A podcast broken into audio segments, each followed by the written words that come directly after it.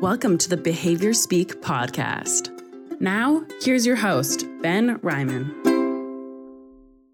Okay, everybody, welcome back to the Behavior Speak podcast. Uh, on today's episode, we get to chat with Adair Cardon. Uh, she's a behavior analyst based in Senegal, which is super cool. Thanks for being on the show, Adair. Thank you for inviting me. Super awesome. Uh, Adair and I met um, through a, a, professional advisory board that we both sit on with the uh, International uh, Behavior Analyst Organization, which I'm hoping maybe we can do an episode of about in the future. Yeah, super cool. So Adair, Adair, uh, the reason, kind of the reason I, I, wanted to talk to talk with Adair was obviously just because you know she's a behavior analyst on the other side of the world, and it's cool to hear stories about what people are doing around the world. But uh, what was really cool was that she published uh, a study recently uh, based on on her, master's thesis called uh, "To Raise a Child with Autism Spectrum Disorder: A Qualitative Comparative Study of Parental Experiences in the United States and Senegal." And uh, really, really neat study. I don't know if you've ever read cross cultural research, uh, but um, there's some just some really neat ways of kind of comparing what things are like you know, kind of for us over here in North America compared to other folks around the world. And we're learning more and more about the importance of things like cultural competence and cultural humility and kind of all those pieces. And so to be able to sort of understand how you know a, a, family you know how the context of a family is so different in different parts of the world and how intervention can kind of be affected that way is really important and so it's really great to see you know this kind of specific research especially you know research that compares what's happening in a context you know a lot of uh, that i'm used to uh, versus a context that maybe I'm, I'm not so familiar with. So so really neat stuff.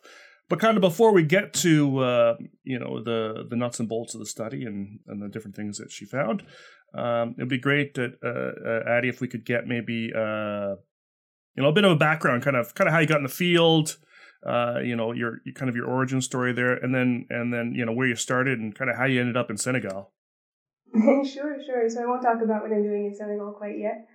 I'm originally from Seattle, uh, Seattle area, San Juan Islands in the U.S. Um, so I'm not sure how far I am from you, Ben, uh, but it sounds like we're sort of in the same sector of the world. Yeah. Um, island, island life, Pacific Northwest island life, sort of. And uh, I, my bachelor's is in psychology. I went to the UW in Seattle for psychology. Um, and there I uh, I worked in some in some labs. I was in a, a genetics lab for a while for autism um, in the UW Autism Center for two years, and then I did two years working uh, as a research assistant slash coordinator for an early intervention study looking at two different models of ABA. Um, so I didn't practice ABA during those two years, but I got to witness it on a daily basis. Um, particularly the ESDM model, I found I found particularly engaging.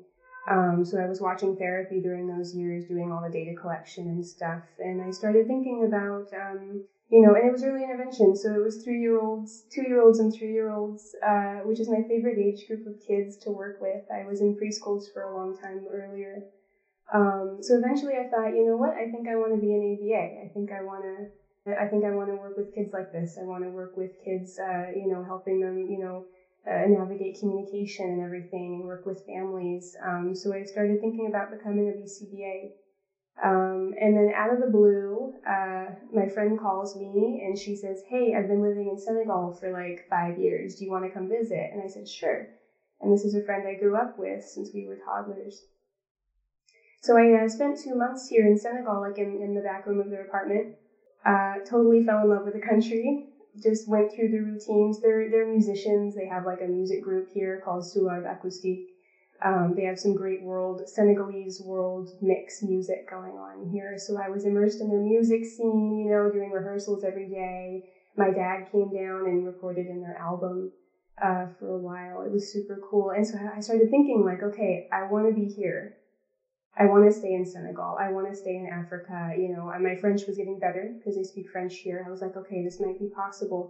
How can I stay here and do ABA at the same time?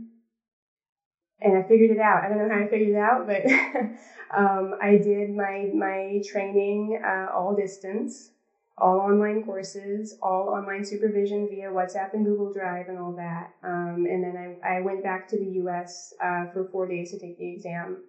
I did have to go back for a year to do my master's in cross cultural psychology, so I had a gap. Um, and then I came back here and I and I started a little private practice. Um, and here I am, like almost four years later, practicing in Dakar.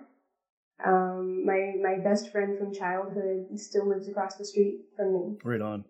And it's great. We just we see the family every day. Um, we can take you know lunch lunch breaks with the family, and then in the mornings I go see the kids, uh, and it's it's wonderful. I just I really love it. I really love how everything turned out.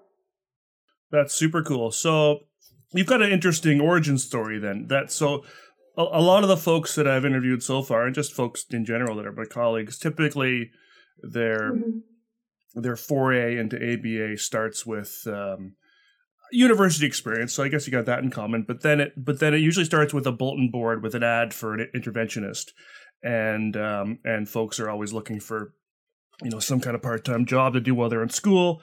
So they they find a behavior interventionist type job and kind of get into it. They don't know what it is and discover they love kids and playing and all that sort of thing and kind of just kind of go that route.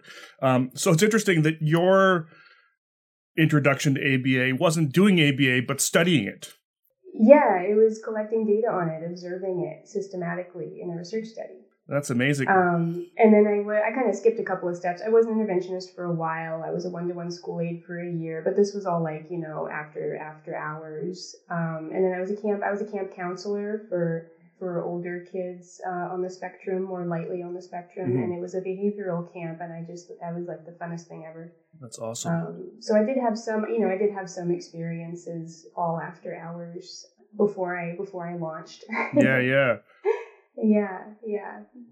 And and then I, I want to come back to ESDM in a second, but so you did um mm-hmm. you did online training from Senegal, right? Yes. And so was what what what school was that with? Uh, UC Santa Barbara, California. Okay, yeah. gotcha. And then it was the most flexible program I could find, where it was totally because the the time difference is so crazy. Um, I couldn't like have class meetings at three a.m. they allow you to do it 100% in your own time. They just have weekly oh, uh, perfect self-paced deadlines, and also with the Wi-Fi situation here, that um, I couldn't like attend live meetings all the time, so they were very flexible for me. Was that just the VCES kind of sequence and not a master's degree because then yep. you did the master's after? So I did the master's just before. Just oh, yeah. you did the master's just before, so and then yeah, I came to Senegal for a few months and then I went straight north uh, to London. I did my master's. It was only nine months. It was just a nine month quick little thing because I was trying to do this as fast as possible. Yes, yes. I was just like this quick nine month little thing, and then I, and then they were like, "Hey, you can do your thesis anywhere you want in the world." And I was like, "Oh gosh, I wonder where I'll go." Um, so I went straight. I didn't even go home. I didn't even go home. I just went straight back down to Senegal and uh, did my thesis for like four months or something and then had like a month of panic after I graduated, trying to figure out how to do this. Um, and then that that was like October 2017. I found UC Santa Barbara, and they set me up. They were really good. And so, what's your, what was your master's in? Cross cultural psychology. In cross cultural psychology. Yeah, it was a fun one. I really liked it. I bet. I, I I I feel like there's probably not a lot of programs in that area. No, I only found like two. I don't think this one is in existence anymore. I think they shut it mm. down. Um, and there's one in New Zealand that I found, and then uh, that's about it. The only one, the only other one is the Chicago School of Psychology, I believe it's called, mm-hmm. in the yep. U.S. I don't know if they have an in-person one. They might, but I know they have an online one. Um, but it wasn't quite like the angle I was looking for, and I really wanted to do something outside of the U.S. So I, I went off to London for a year. Well, that's amazing. And that was at Brunel, right? Mm-hmm little outside of London, wasn't in the city. Yeah. Sheep sheep fields. When you were doing that University of Washington study on on kind of the early start with that involved the early start Denver model, and and and you're kind of saying that that piece kind of drew your interest a little bit, and we know that kind of falls into this kind of group of uh, of the NDBIs, this natural developmental yeah. behavior interventions. Yeah. Uh, and and I understand that, uh, and we're gonna gonna gonna get there. Uh, I, I, won't give it away right yet, but that I wonder if this was sort of a seed planted for your next venture into the land of NDBIs You that know, you're kind of practicing now. That I never thought of it that way, but you might be right. What I loved about it, because I had, you know, I had to watch the videos a lot of the therapy videos, and uh, what I loved about it was that I couldn't tell they were doing therapy. They just like because I didn't, you know, get any background explanation. You know, I wasn't part of the intervention team, so it was just, it honestly just looked like they were playing and having a good time. And it looked like the kids didn't realize they were in a learning environment. They didn't really realize that they were in therapy. They were having fun. You know, and it, which is so different from sort of the more structured models where they're like, you know, where you you have tabletop time and you have your, re, you know, your reinforcers that are that are very obvious um, you know, and everything's structured and there's rules, and it's like, and, and, that was the other model they were comparing it to in the study. Um, but the ESDM model, I was like fascinated, like how can you know, it's like we're, go, we're, we're, we're, it's roughly, you know, I don't know if it's the same goals. I think the goals are a little bit shifted, but I just loved how they were just playing. They were just playing, and I wanted to learn how to do that. You know, how do you, how do you put that many amazing learning opportunities into an hour and have the child just just be playing with you? Naturally. Um, so I think when I when I got into my other stuff, you're right. You know, it could have been a seed idea. It could have been at the very least I saw it and I thought, all right, this is the kind of therapy that I would want to do in the future, definitely.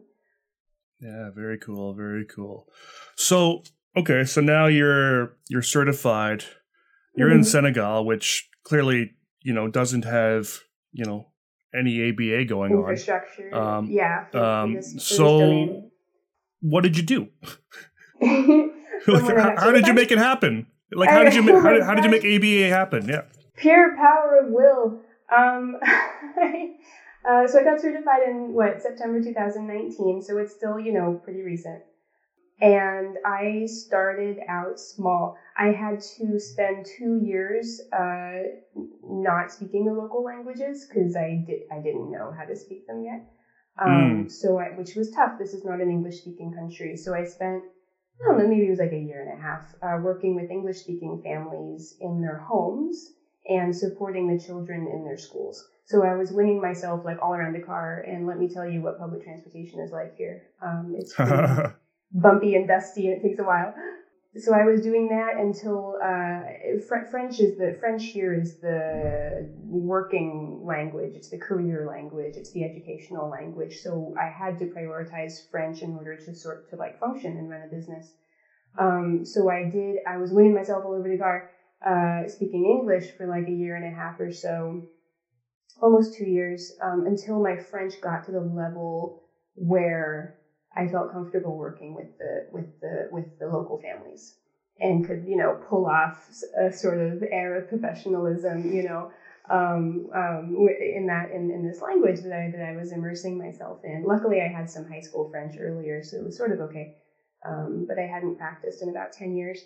So uh, at some point one day, I had a professional phone call with someone from France that was like an hour long and I did the phone call and I hung up and I realized I didn't really have to think that hard to speak.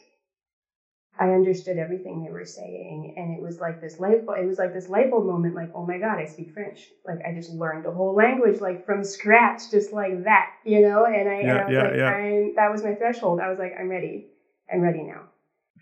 That's awesome. And I, I sort of had some French French speaking clients earlier, but you know, that that was my threshold where like okay i can take on like some more higher end clients now. And i and i switched and i don't have um well actually i have one i have one english speaking family but everyone else is french speaking now. So now that i'm here several years later four years later everyone's looking at me and they're like so why don't you speak wolof? Why don't you speak you know the local african language? And i was like oh my gosh like this is you know this is the next step. This is the next step is learning. I have to you know there's a there's a there's another language here that everyone speaks is the African language, it's the universal Senegalese language, and that is the next step for me. Is now is now learning that language from scratch because that opens a whole door of, I would say, cultural competency, um, hmm. relatability, yeah, yeah, um, understandability. Um, so that's what I'm facing now is is Wolof. If everybody speaks French, then mm-hmm. what you know and I'm, I'm asking this purely from a you know a, for those that might be curious um, I've read the article and we've already talked about this, but um, what, why, why do we need this other language? Um, this Wolof. This is this is the African language. Yeah. Um, there's several reasons I can state. There's several different angles you can come at this from. I guess a more practical reason would be not everybody speaks French. Mm, Um. French is for people who have completed a certain level of education. Uh, French is for people who are at a certain level of work. And if you are seeking to work with more, I would say, local individuals, more like every everyday man individuals, you need to learn Wolof um, because not everyone will be able to speak French. So that is French is limiting in that way, um, and it does limit you as a practitioner from accessing different types of populations that are more probably more representative of what Senegal is than than than the people who speak French fluently. So it's a mix. Another one is French is the colonizer's language. Senegal Senegal declared independence in 1960 very peacefully from France, um, and you know there a, it depends who you talk to about atti- attitudes towards France. I, I there's some sort of I don't know it, it can sort of seem as an outsider like a love hate relationship sometimes, or like a, oh this is necessary for survival, but like we would rather speak Wolof if we could kind of Mm, attitude mhm. because it connects Senegal to the outer world, but they they would they do need to and they want to retain their identity as well. Um, so there's this sort of push and pull like for French and against French. Um, so if you only come in, especially as a white person, as I am, and you only speak the European colonizer language, it sort of comes off as you're not really trying. You know, you maybe value the colonizer values more than the African ones. You know, perhaps your mind is a little bit closed to the values and the cultures that are here. Maybe you're not as open to learning. Um, maybe you don't relate as much to the people you're talking to. And that is true. There's culture embedded in language. Language is culture, and culture is language. And if you don't speak the local languages, there's whole layers of culture that you're just, it's just going to go straight over your head um, and that can contribute to communication problems, which is one reason why I have interventionists uh, helping me out. They all, you know, they're all Senegalese. All my employees are Senegalese, um, and it's it it helps with the languages. It helps with the culture. You know, I'm an outsider, and and they get to be on stage. They get to be the ones who are who are interacting with with a lot of the families and in, in a different way than I get to. Really. That's amazing. Um, okay, that though that well that makes a lot of sense. So from uh just for and I don't know how much history you know, and and it's okay if you don't have it all. Um, but you know, I mean, my experience with colonization is limited. Um, um, you know, I certainly we certainly see it here in North America, of course, in in a lot of different ways. Um, but I, I think a lot of the colonization that kind of happened in North America started over in Africa. hmm And so, you know, I'm not looking for exact years. Uh, uh, we don't have to be a history buff. But so, when did colonization kind of start? Like, when did the French when did the French come in? Like, was it like a few hundred years Um, ago, So Senegal, well, Senegal has a long history of colonization, and the French weren't the first ones. So if you want to go back and back and back, it was the um, Arabic populations bringing in Islam. I would say those were the first populations to come in. That's like what 600 AD or something. oh wow, okay, 900 yeah, maybe six to nine hundred. Between six and nine hundred AD, they like went down Africa, you know. So I'm not sure which date they hit Senegal. So that is like overlaying an entire culture and language and religion onto what was here. Then we have Europe coming in, Portugal, uh, England. England and France fought for a while over over Senegal. England won the Gambia, which is a country like inside Senegal. They like just got that sliver. Um, and then France, if you look on a map, like there is like a sliver that is Gam- the Gambia um, inside Senegal, and that's an English speaking country. It's an English speaking country, totally separate country, English speaking. Um, crazy. they got they got that strip, and then uh, France came in. I'm not sure what date, 1912, 1912. Oh, so so don't quote me. 20th century maybe. Maybe end of 1800s. I can't remember. You'll need to Google that Okay. one, I think. But it, Sure, it sure. was like kind of, it was like more recent than I thought. Yeah. Yeah, yeah. Um, yeah, yeah, it's more recent than I thought. And then they uh, they they came in and started overlaying everything. They weren't quite as I would say um, forceful as other physically forceful as other colonizers, though you know you are hearing sort of snippets here and there. A lot of this history has been erased, by the way. It's been sort of it's been sort of uh, sanitized. So it's sort of di- it's difficult to see what happened. Um, there, you know, Wolof is not a written language now, um, so they they there's no written record of from the African point of view. Uh, there's only written record from the European colonizer point of view, so you tend to get, you know, you, they say, oh, we were peaceful, there were no massacres, like, you know, but then when you hear people talk here, like, because it's oral, oral, everything here is oral. When you hear people talk, it's like, well, you know, maybe there was some, you know, maybe there was some stuff happening that might not have been totally peaceful. Um, different ethno groups here resisted colonization more than others, um, so there was there's a lot of stories about that and so we, they started laying over their ideals, uh, laying over their their values, laying over their you know different ways of living and their languages and everything. And that has sort of with the Islam that was already here, with the Arabic that was already here, uh, it all sort of sank in and mixed. So Senegal is a very mixed country. It's it's it's Muslim. There's also Christianity. There's like a bunch of different African languages. There's French, and then uh, I I've heard English words in Wolof. Like you can hear it um, in the Senegalese Wolof. So it's all, it just ended up being a big mix. And then in 1960, like around that time, almost every single country in Africa declared independence, like within a decade. Like everybody from, from England and France. And Senegal jumped on that bandwagon. Um, I'm not sure about the history there, um, but it was very peaceful, and they're very proud of that. They are Senegal is inherently a peaceful country and they value solidarity among its people between religions, Muslims and Christians. There's friendships, there's family crossover. Um, they're very, they, the peace, peace for Senegalese is like freedom for Americans. You know, if you, if you take that away, what are you? Um, and you see this in how they treat others who are different um, whether we're talking about kids on the spectrum or foreigners. You see this gentleness, you see this respect, um, and and they're known for their, hospita- their hospitality as well towards foreigners. There's a name for it called teranga. It's not just hospitality; it's like a whole mindset. Mm-hmm. Um, it's very unique in its way and how it's been handling this colonialism mix up of things, you know, and how it's moved on from that and how it's retained its own culture and values um, as it moves forward in time.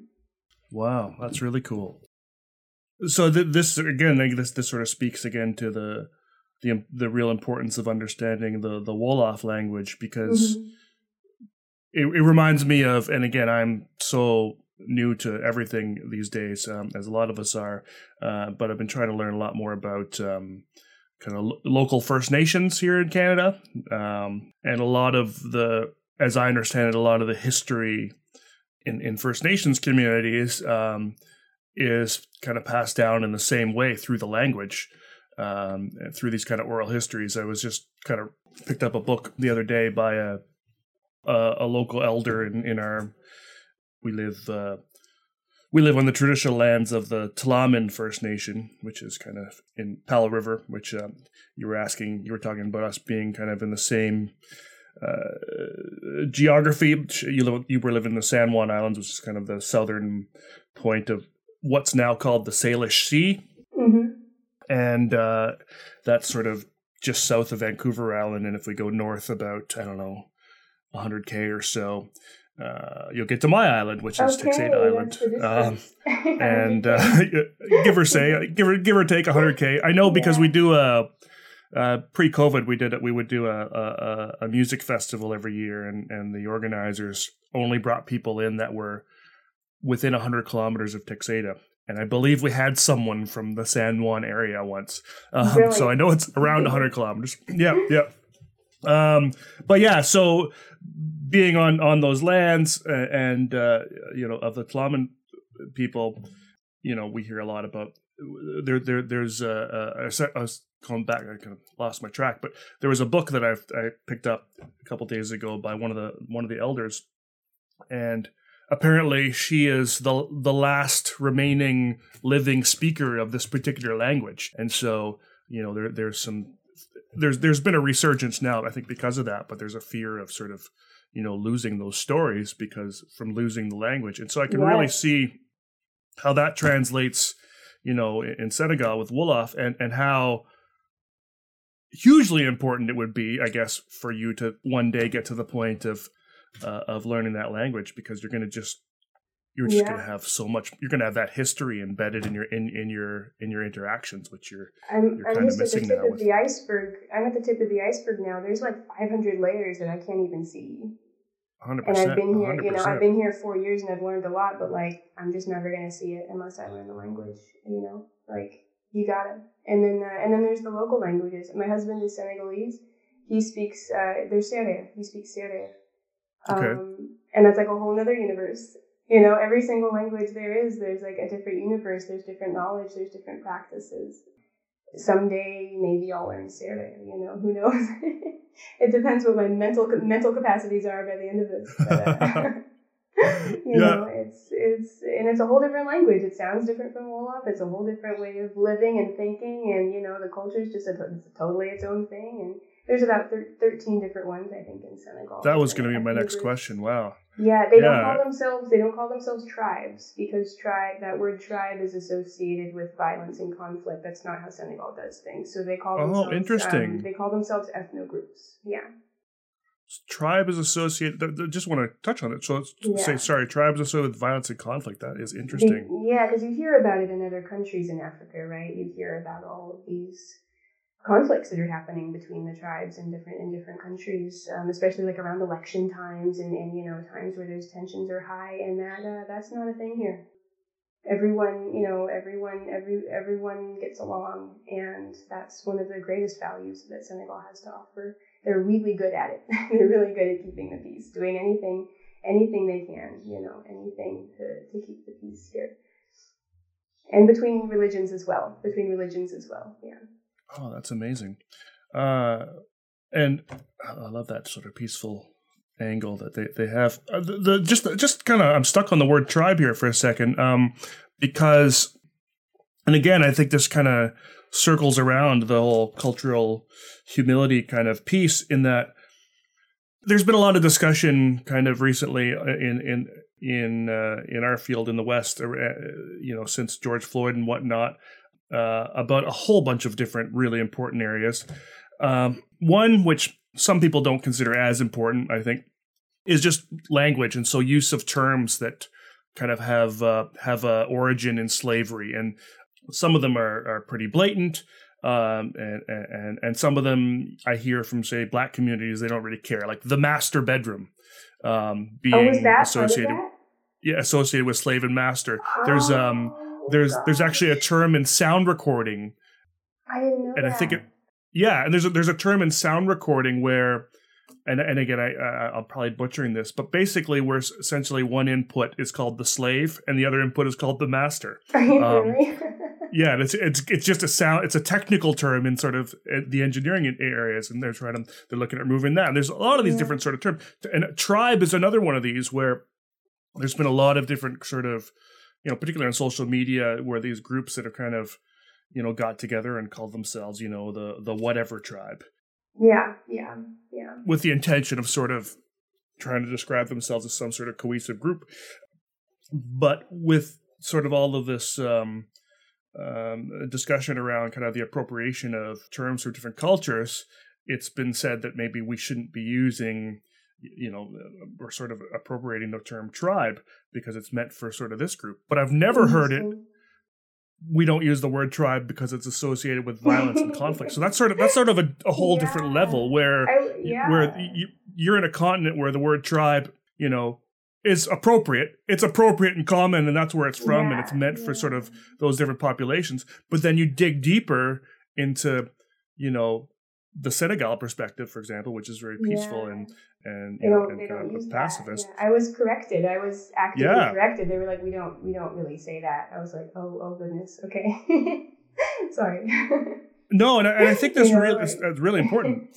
Yeah, yeah, and these details of how people speak to one another, definitely. They have this sort of banter between the ethnic groups that I love. They have it's called taquiner in French, like you you sort of make fun of one another. There's ones that are so they you know they can they consider each other cousins. You know, like a right. bajillion bajillions of years ago, back in the oral histories, they know when this group split from that group and became a separate ethno group and migrated north versus south versus whatever. Like they know this, and so like oh you come from us or we come from you. There's there's silly little ones of of you know some ethno groups they say that they were the masters and the other ones were the slaves in the past. But then if you go to that ethno group and ask them, they say oh no no no we were the masters and they were the slaves and they'll sort of like make fun of each other.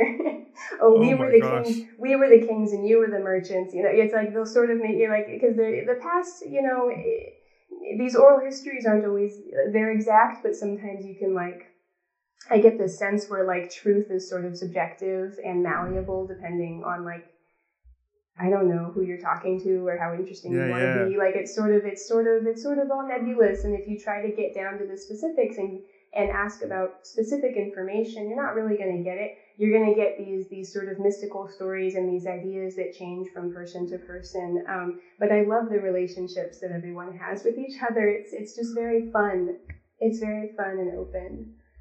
I want to touch on sort of one more piece, uh, kind of uh, uh, from this sort of cultural sure. point. I mean, we're going to talk lots. We're going to be talking lots well, of culture I, today. but a, like a, are you going to circle back to language at some point, or should I give you a, this fun fact now?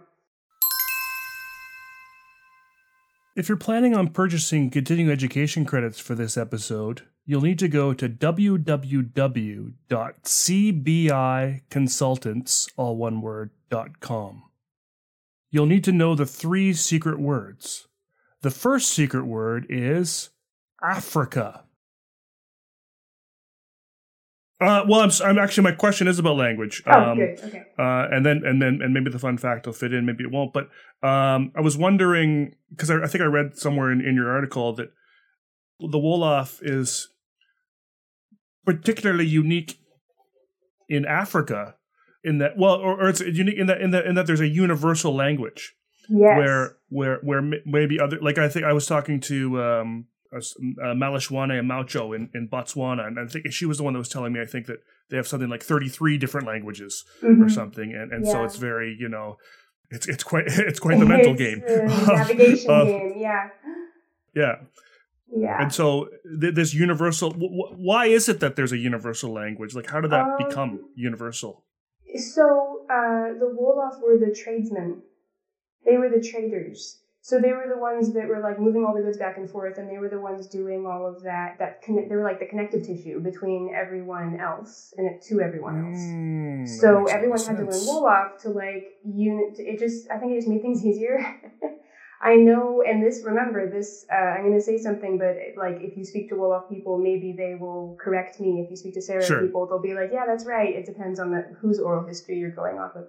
But my husband said that the Serer people used to hire the wool, they used to hire the Wolof people to do the haggling and the market stuff for them because they sort of maybe thought it was below them or something. I'm not sure. Right. Yeah. Um. So they it, like the Wolof became very valuable in that way. Um, and then and then it just proliferated, and I think everybody just found it totally useful that you can talk to anybody in Africa using an African language other countries, I, need, I always use Cameroon as an example because they've got like 221 languages, which is great. Something like that. It's absolutely crazy. They have uh, the other all the other countries. They have to rely on the colonizer's language to communicate with their own citizens, and that in Senegal at least is considered something sort of unfortunate. It takes away it takes away from the Africanness of the interaction.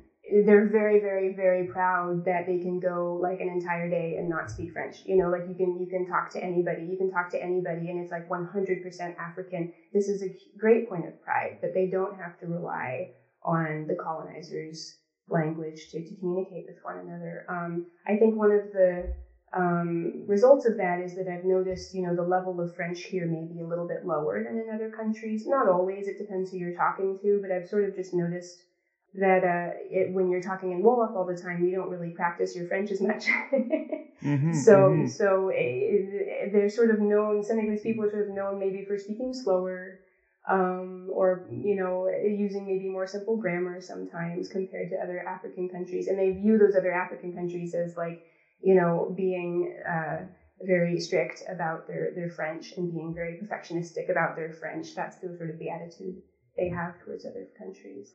But it's it's incredibly useful. It's very and, and it's it's useful for foreigners like me who come in and all you got to do is learn one language.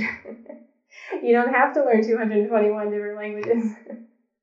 you can just learn Wolof and you'll be fine. Yeah, there are corners corners of Senegal that don't speak Wolof, but it's there. It's fairly rare. It's fairly rare. And so, what was the other language fact you wanted to share? Oh, this is more for like ABA intervention. Um, yeah, please. Uh, just cultural differences. I gotta. This is why I gotta learn Wolof. I'm telling you. I was, you know how how in in in curriculums we often um, uh, do emotion awareness curriculums with our kids, naming emotions, recognizing emotions, yeah. reading faces. Okay. Um, this is cultural and lingual both happening at the same time, um, but I'll say the lingual side. I was asking people here, how do you say she is sad? How do you Hmm. say, you know, he is, you know, whatever emotion? Um, and they thought for a long time, this was someone just sitting outside of my mother in law's house. Uh, they just thought for a long time and they were like, we don't talk like that. They said, we just say she is crying or she is laughing. And it dawned on me, like, oh my god, there's no emotion words. Or maybe there are emotion words, but maybe they tend to use verbs. So if you're going to create a curriculum for a child and their parents decide for that curriculum to be in Wolof, and this is a conversation I have with every family, do you, what language do you want? You know, because we got to sort of pick one, uh, at least in the beginning. That, that these are factors. Like we can't forcefully teach someone the word sad if that's not going to be reinforced or used in the house. Um, Mhm. and so they approach they approach emotions in a very sort of I guess compared to our culture it can almost seem superficial, but it's not really like that. It's more just like you're using verbs instead of instead of nouns or instead of adjectives. Sorry. Um, to describe emotions. So this is why, you know, this is why it's so important to know the local language because it's like it, that changes the entire perspective and scope of how we deal with emotions Yeah. and how we teach emotions. Yeah. And then you have the cultural side of that of like in our culture, active empathy looks one way, whereas in Senegal it looks a different way. Like there's all sorts of emotional stuff. Like you really need to know the culture, which is why, frankly, we should be certifying Senegalese people here to do to do this intervention. Because someone like me, someone like me may not be able to learn everything. Yeah, so that was my fun fun lingual fact. That's a super fun lingual fact, and it, it um it uh I think it I, I like it because I Mhm. think it almost makes emotion a little less abstract. You know. It does. It makes it very clear. Um, it really does. So you can start labeling what the arms look like, what happens to the face, you know, but like intangible verbs. It's different. Hundred percent. Yeah. Yeah. I mean, Yeah. there's just because because we have sort of this belief that we need to understand, you know, this concept of sadness, but mm-hmm. or happiness or whatever. But I mean, I don't even know what happiness means. You know, Sometimes you I mean, know, you don't know how you're feeling. You just know what you're doing. exactly, Like, exactly. And so, and, and so it, it really, it really, it really puts emotions into a much into much more well behavioral terms because we're talking about you know these observable uh, you know That's actions true. that are true. Yeah. That's really cool. And so- really cool. and so it would make ABA really kind of even more more sort of suited uh, for teaching emotions in Senegal than it would over here. You know, um, in a um, way, I, yeah, yeah. I'm not. That that makes perfect sense. I struggle with teaching emotions out here, um, Uh-huh. and a lot of it I think is partly I, I have. I mean, I have ADHD, and so I, you know, I sometimes struggle with kind of um, you know some of that uh, abstract stuff myself. But yeah, just you know, he is crying is straight up the same every She time. is- she is laughing. Yeah, like it's very, it's very. So we do, you know, we do some sort of like facial recognition, but it's, you know, I've I've ended up toning it down even in my French practice. Like if I'm working with a child in French, um, I've sort of like found myself not really focusing on the emotion words as much. And and you know, emotion words they have like a whole spectrum. It's like you're sad, you're disappointed, you're I don't know, there's like all these different words for sad. There's like these synonyms mm-hmm. in French and English and like just to simplify it into one word, like uh like they'll say that they're pouting, like she's pouting or she's crying, but like it just makes the vocabulary that you have to learn so much smaller, like and the amount of words you have to learn. And so even in my own practice, I'm sort of like shifting how I do that. Um, even in French, even in French. yeah, yeah.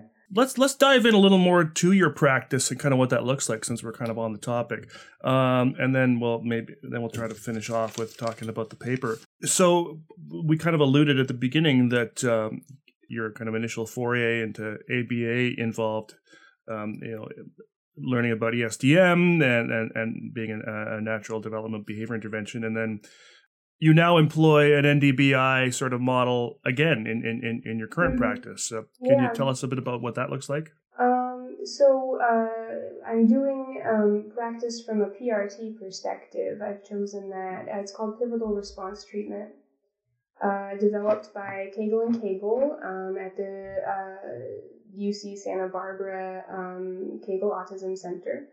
Uh, you might remember the name UC Santa Barbara from my um, yes, there course. we go. I fell into that purely by chance, and I was just so happy that um, it ended up being this way. All of my coursework and all of my practicum was from the PRT perspective. I was uh, trained up to do to to do PRT. I'm not fully certified. I think there's like five levels of certification or something, and I'm working on level three. So I'm like you know going up there. Um, but I've been doing this since 2017. I've had fantastic support from uh, supervisor and mentor uh, Dr. Sunny Kim, who who uh, was at UC Santa Barbara, I believe. Um, she she was great great guidance to me throughout all of this. Um, and uh, yeah, and it was just by chance. it was just by chance, and I ended up loving it because it. I think it fits really well with the culture here, and I think it fits really well with the environment and the resources here. I think it just sort of happened to be the best model that I possibly could have learned to apply in this environment. Um, I never really, you know, I've never been a BCBA in a Western country. I've never been a BCBA in the States. I never really learned I did like a 14 hour training on DTT, but um, I never really learned how to do, I guess, more American style or more, I guess, structured ABA that you see like mm-hmm. in YouTube videos, you know, and like and like yeah. what we saw in our courses. Sometimes I do uh, PRT, which is much looser and, and it's naturalistic. It's an N, what is that acronym? NDVBI? NDVBI? Yeah, I forgot. Um, I should know this. Um, but it's a it's a it's a naturalistic it's a naturalistic intervention uh, model that is um, founded in in the child's initiations, especially the first words program, which is what I use um, when I work with my little ones. Uh, you basically you're not the leader; the child is the leader and you can propose activities, but you are not in control. You are not the one that's leading things, which I think is common across most, like, you know, naturalistic methods. You know, there's NET and, and other ones. Um, but you mm-hmm. apply that to everything.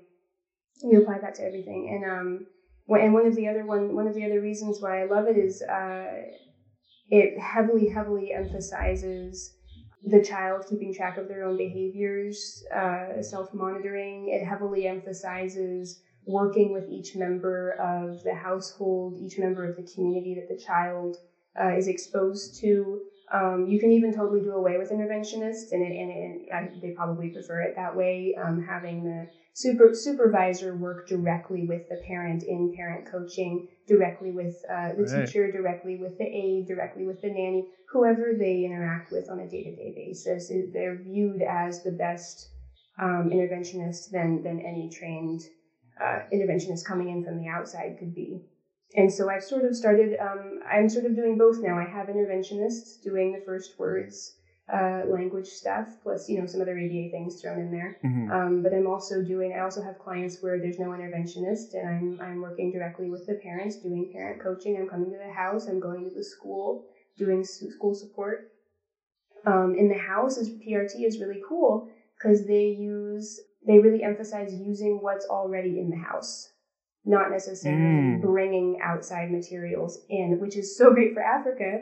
Um, in a re- in a low resource environment, it's really hard to find toys. It's really, really I, I cannot tell you. It's like really difficult to find toys and books, near impossible sometimes.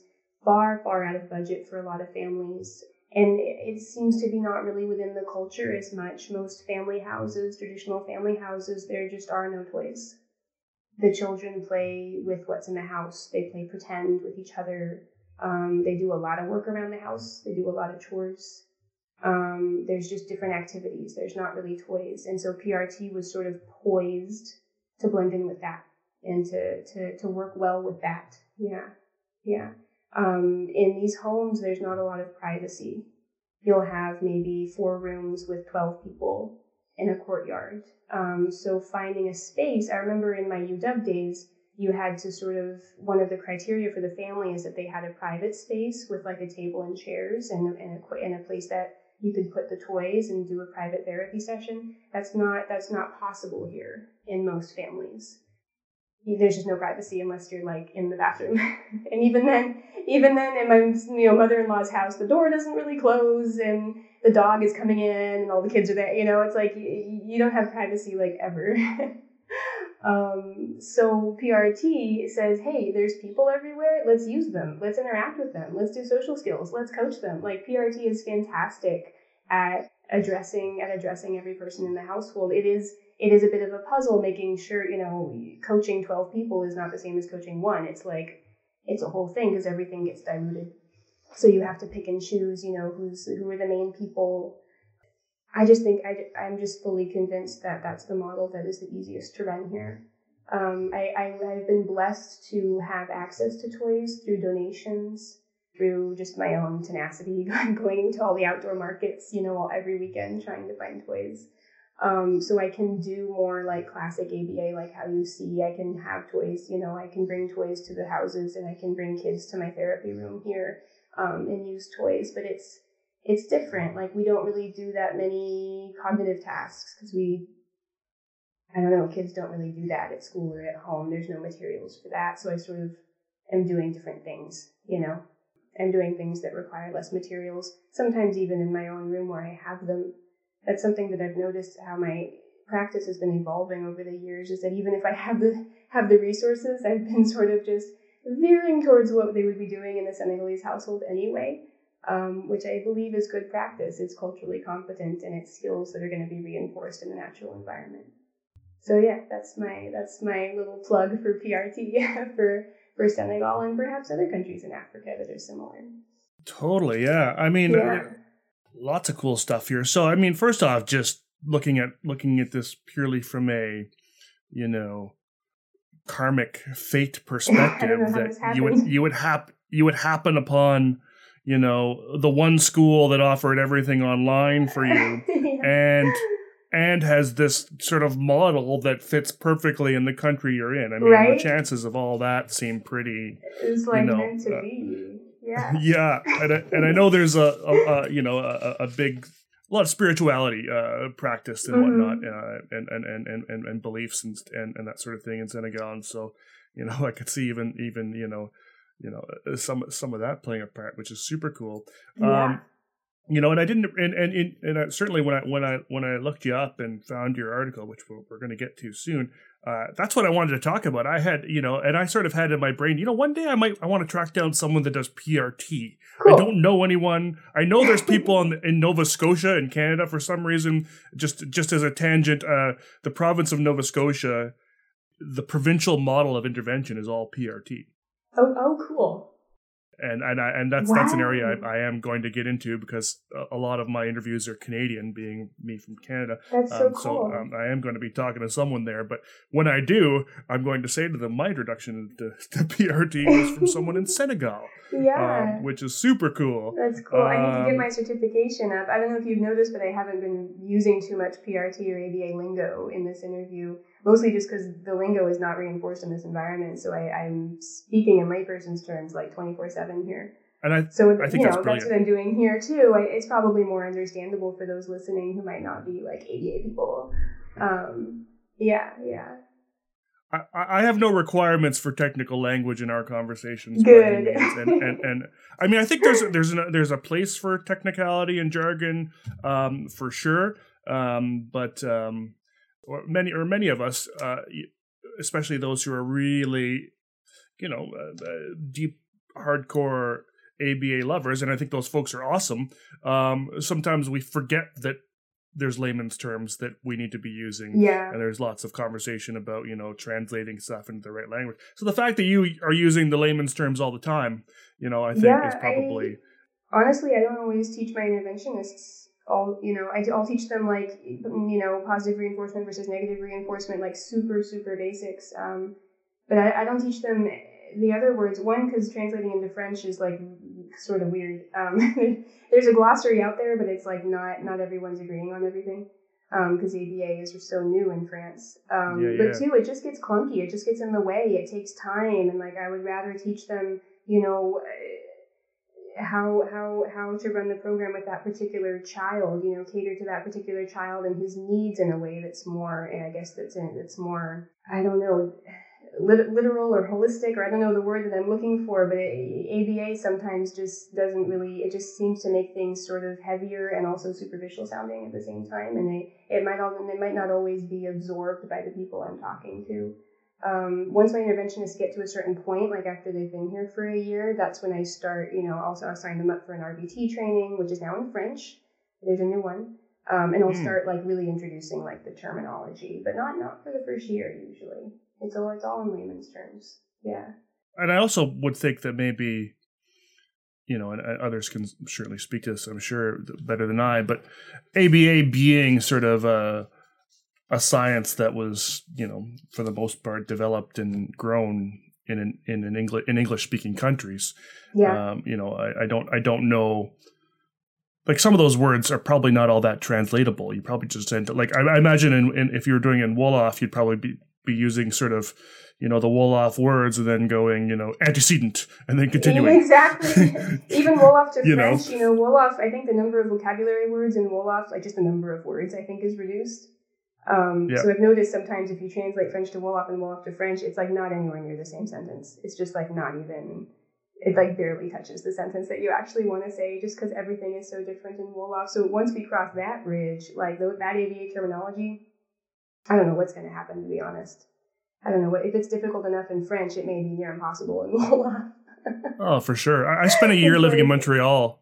Yeah. I, sp- I spent a year living in Montreal, and uh, you know, I, I I didn't really learn a whole lot of French there. There's there's a ton of English there, but when I would hear people speak in French, it would often be you know, you know, full flowing you know French language, and then mm-hmm. they just mm-hmm. throw in random English words, and so yeah. Know, even even sort of even in Canada, it, it's difficult to sort of translate they some of borrow, these. Um, um, Dakar Dakar Wolof is it, it has it's like twenty percent French, I think. It has a lot of French in it because there's just words that didn't exist before.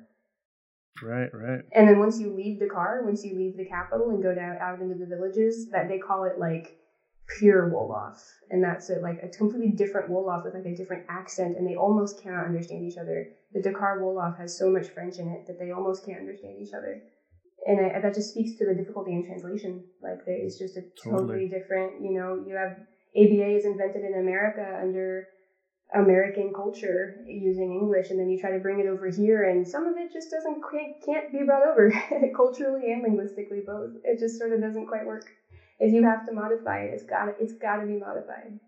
Yeah. Uh, and, and kind of kind of tie this, and this is a conversation that's kind of coming up a bit in in sort of ABA reform circles, mm-hmm. and so there's a lot of discussion around ABA reform, and I won't get too much into it. Um, folks can find lots of resources on there, you know, uh, uh, you know, different things like abuse and whatever. But some of these reformers are also talking about is about things like what you're saying, in that modern day, you know, modern day, like present day ABA, where, you know, maybe a lot of that sort of negative connotation of the early days is gone, it's still a lot of the curriculum and whatnot that are out there are not, are, are at least from a lot of people's perspectives, not all that, you know, uh, I guess cross cultural is a good term. Mm-hmm, yeah. uh, and so, eh, or you know, cross cultural, also, or also sort of uh, intersectional would be another that's a good term, maybe term to use. And so, I, I, I know folks I have that are in kind of uh, colleagues that I have that are in, in like gender diversity circles will say that you know, and I, I and I and I I don't know either way. I don't really use cur- curricula in general, but a lot of them will say some of the you know these curriculums that are curricula that are out there are you know maybe like you know very, maybe for example focused on teaching boys to use trucks you know and only use trucks and never use dolls right and that sort of thing and not explicitly saying don't ever use dolls but focusing on boys using trucks just mm-hmm. as one example mm-hmm. um, uh, but then there's sort of other other pieces like other other lots of these sort of other kind of cultural uh, components that also are not embedded in, in these curricula and so for a country like Canada, or the U.S., which is you know very multicultural, you know, uh, we we sort of there people have a problem with that because you know you're, you're you're teaching my kids you know only one way of kind of looking at things, and so I think kind of circling back to PRT, I really like how it's it it kind of it kind of molds it, you can almost mold it to the culture. You know, you can kind of shape it in kind of different ways depending on the culture you're in, and that it's really like when you talk about kind of doing tabletop ABA and whatever in a room, mm-hmm.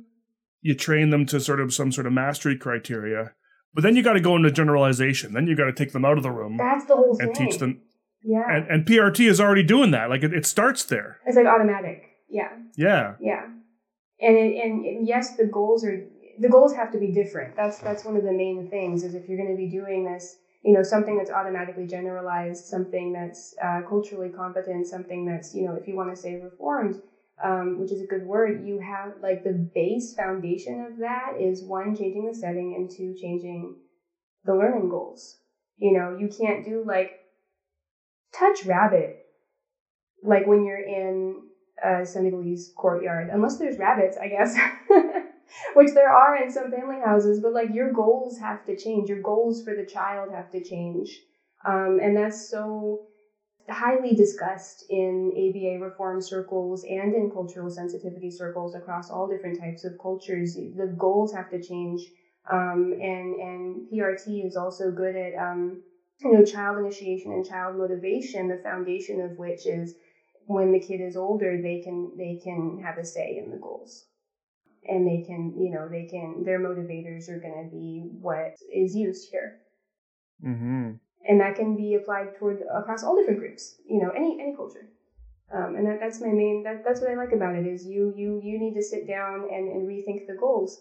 Um, I use various evaluations in my intervention, um, ABLLS, Vineland, you know, all, all that the longer I've been doing this here in Senegal, the more I've become tired of um, repeating the evaluations and then like maybe a quarter of the items are or more maybe 50% of the items are not applicable to this environment or to this culture i just can't like can the child use a fork well no kids use forks here nobody uses forks can they read a clock on the wall? Well, nobody here has clocks on the wall. That's not a thing. Huh. Um, you know, like there's all they're like, can they use certain types of toys? Can they stack four blocks in a row? I once gave my blocks to an interventionist and just had her, you know, play with them for a while while I had to go do something. I came back and the blocks weren't touched. And she and I said, "Are you guys okay? What you know? Are you good?" And she said, "What do I do?" and she'd never seen blocks before.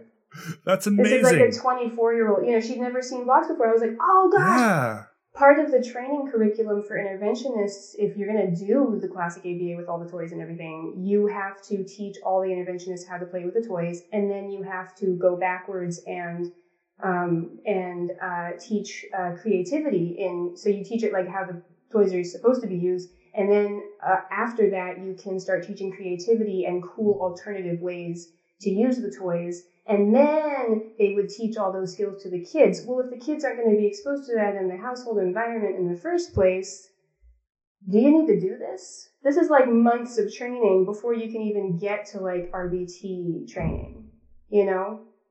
You gotta reform the goals. Like you can't like the ABLLS or something has like a block stacking measure. It's like I have to yes. skip I have to skip most of the goals. I know you have to build your own new towers. Yeah, it's like I yeah. need a new one, I need a new evaluation for Senegal, or we can just scrap the evaluation and do it a different way. But like, this isn't really working.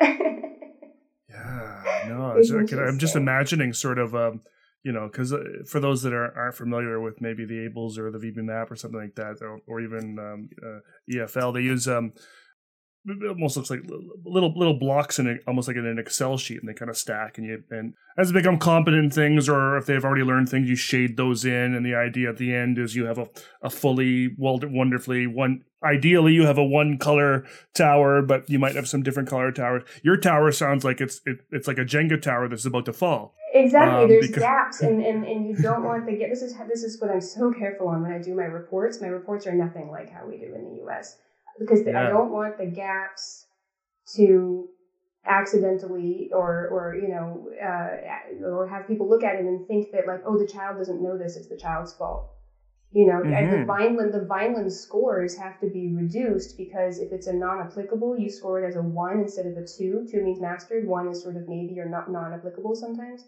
so if it's not applicable they're to get a bunch of ones instead yeah. of twos. Whereas in, in, in the American environment, maybe they would have been perfectly capable of learning this. Maybe they yeah, would have gotten yeah. twos. All the Vineland scores are lower, so I like stopped giving the Vineland score tables, and I, you know, because like because it's all lower. It does not. It's like oh, this kid is at a, a two year old age level and he's four, and I'm looking at him, and I'm like, I don't think he's at a two year old age level for this domain.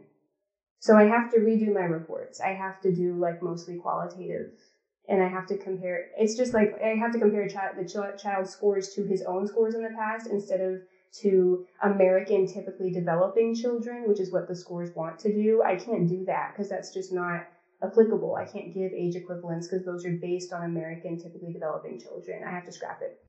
It's a whole thing. this opens up the door for a whole other line of questioning, which I'm, right. I'm afraid to go. Not afraid to go down. I'm excited to go down. Um, but yeah. but I will go down slightly. Just just it, it now it gets me thinking of sort of immigrants. You know, people coming from oh man, some, right? Say, you know, someone coming from Senegal, say to the states. You know, their their kid gets a, a psycho a psych ed assessment when they first go to school, mm-hmm. and it paints this picture of them being, you know, totally inadequate, millions of deficits, and all these sorts of things. Not including the language barrier during the assessment. Oh, yeah, hundred percent. Yeah, if if you can even get to that piece, and it really paints a picture of a you know a, of a kid with you know who's really really behind. Yeah, yeah. When in fact he could be perfectly capable. He just hasn't been exposed to these ideas. Some of these are ideas. Some of them are objects. ideas, object, like all this different stuff. Words. It's like you just have you your home environment is perfectly adapted to be what it needs to be for where it is in that context. And they have grown up in that home and they are very much adapted to that environment, perfectly adapted. And then you take them out of that and you put them somewhere else and suddenly they fail. And if you've ever been an expat or a foreigner or an immigrant to any other country, you feel it in your soul. Like I came here to Senegal and I was 13 again. I was 13 years old and I had to relearn how to be an adult. Like this is how you find an apartment. This is how you make a phone call. This is how you go to the store. Like you had to relearn everything and and it's true that some people maybe they don't have the perspective and they think that you're kind of slow. you know, or there's like, how can you not know this? This is like like everyone, every child knows this at the age of three, and you don't know this. It's like, well, I, it, it doesn't work like that where I come from. Immigrants, I'm sure, going the opposite direction, and they have the same thing, and and and if that ego hit, if that self esteem hit, starts at age six or seven or whatever, it can be it can have drastic consequences just because we are kind of rigid and we have our evaluations, our psych evaluations, which are built to discover where the holes are, you know, where the gaps are, where the deficits are. My first thing I say in my reports, like my first page, is all the strengths of the child. Because I want to make sure that that, like, that's the most important thing. I want to make sure that the parents know that their child is a fantastic kid and it, they're not strengths that are necessarily listed in the evaluations. They're subjective probably you know they're observed but they're important. And you got to start there because that's validation. That's validating the child as a person. The second secret word is senegal. S-e-n-e-g-a-l kind of last piece this makes me think about now too is a kid, you know, a, a kid coming over from say Senegal to the states, you know, gets assessed by a system that doesn't take into account any of those cultural components. This is really basically an individual just entering a system of racism like hardcore like like like if if this isn't an example of systemic racism i don't know what is um um uh yeah. you know th- th- that our entire system was designed and tested on to make you fail and paint a picture of you as being someone lower than us because of these assessments that we're doing in North America on you coming from a different cultural background, which would be the same for any sort of, um, you know, even second, third, fourth, fifth generation immigrant mm-hmm. um, living in North America who's who was born there, uh, but is still subjected to sort of that. That and there have of, been uh, there have been studies there have been studies found there's there's evidence now that if the child is primed to think that they might fail because of all of these effects, then they're gonna they're gonna have a, a, a larger chance of failing. They're gonna have a larger chance of, of you know maybe worse scores in math or something because they've been primed that way because all of the evaluations and all the assessments and everything have been created for someone else. And so that creates that maintains that cycle that oh they're not good enough they're not fitting in this is not where you belong this is not your place this is not for you like it keeps repeating that attitude through the generations. Okay, so we're kind of started touching on sort of some of the stuff that the way people kind of approach things in, in North America and the way people kind of approach things in Senegal. Well, that's kind of that's a, a big piece of, of, of, what your your study was about. So let, let, let's dive into that a bit now really neat study, uh, and uh, it sounds like there's actually um, not not exactly like this, but there's quite a few studies on autism that are kind of happening in, in Africa, which is cool. I, I didn't even know about that until I kind of dived into mm-hmm. this article. Um, a lot of quantitative or qualitative. That's what I meant to. Yeah, yeah, exactly. So, yeah. so maybe let, us just talk about the assessments don't work here, so you have to. Have yeah, hundred percent, hundred percent. So yeah, this this this this uh, this paper is is is has a lot of really interesting kind of qualitative um, uh, analysis tools built in, which is really really neat and I think really worth talking about because a lot of the stuff in ABA we're often used to using just sort of that quantitative approach. I have seen some ABA research that does use qualitative data, but uh, sort of that on top of uh, of quantitative data. Mm-hmm. Which, in the right context, can be the right thing to do, I believe. Um, but if you're limited, if you're limited, yeah, qualitative is the way to go. So, what's this study about? What what were you doing here? Um, so uh, I interviewed parents raising children with with autism uh, in Senegal. You read out the title, I believe, in the beginning of the podcast. Kind of a long title. Um, yep. I wanted to do a cultural comparison of parental experiences between the U.S. and Senegal. There's hundreds and hundreds and hundreds and hundreds of research articles on autism and dozens on the on the parental on the experiences of parents raising their kids in the United States. Um, but there isn't a whole lot coming out of Africa, and I wanted to put Senegal on the map. I wanted to see what a comparison would look like because um, I, I and obviously just you know looking at it from the surface, it's it seems like it's all differences. Um, but there are some similarities, and there are some interesting differences that came out that weren't that weren't totally um, predicted. I did everything from Dakar, um, and I did um, method is called um, IPA, Interpretive Phenomenological Analysis. And in IPA, you sort of do this snowballing uh, method of finding participants. Um, participants sort of they will use their own um, word of mouth and everything to, to bring other people to you, and you stop gathering participants um, when all of the themes that you find start repeating and stop you stop finding new themes. So I didn't mm. I didn't I didn't identify the number of people ahead of time. I didn't I didn't I didn't decide on my end ahead of time. Uh, you you just stop when when you when you stop finding new themes and when everything starts repeating and you're like, well, you know that that may be that. Um, so I, it ended up being uh, exactly seven and seven. It just ended up being that on its own. Um, seven American families and seven Senegalese families. Um, and one thing that was interesting was the American families were all, I did their interviews over Skype. Um, they were all American mothers, just by chance. Um, and the Senegalese families were all sorts of different people. Some were mothers, some were fathers, some were grandmas, some were uncles, some were godfathers. Um, and I and I thought that's very reflective of Senegalese culture. Children are in a house that's full of like a million people. They're raised by everybody. Um, and when you ask the mom, one of my interview questions was like, oh, so just the basic ones that I start with, you know, so what does your child do during the day? You know, what does she like to do? Um, what's her schedule? The American moms will be like, okay, so we wake up at 7.30 or we wake up at 5.30 um, and we do this and we have breakfast and we do that and we do this and we do that. And like the American moms, they knew exactly what their child did all day, what they like to mm-hmm. do, and they often did it with them. The Amer- the Senegalese families were often like, you know what? I don't know. I don't know. There's a quote in my article somewhere. I don't know what she does all day. Um, I read that, yeah. You know, because she's with she's with her grandma, or she's you know sort of it's just diluted. You're, the the child is raised by everybody, so nobody really knows. so even like the basic questions that I started with, you already are seeing differences in how the kids are raised here. Um, there's infinite child, infinite child care, free child care. That's a whole huge difference. I, I think I read one line that said, uh, and uh, that there was even points where they didn't even know where their kid was. Yeah, and that's part of the that's um, uh, I think reflective of the the population that I ended up happening um, was a lower income population, sort of outside of Dakar. So I wasn't um, I wasn't interviewing super urban uh, Dakarois, you know, urban people. I, it was sort of out. It wasn't quite out in the regions, how they call it, but it was on the edge.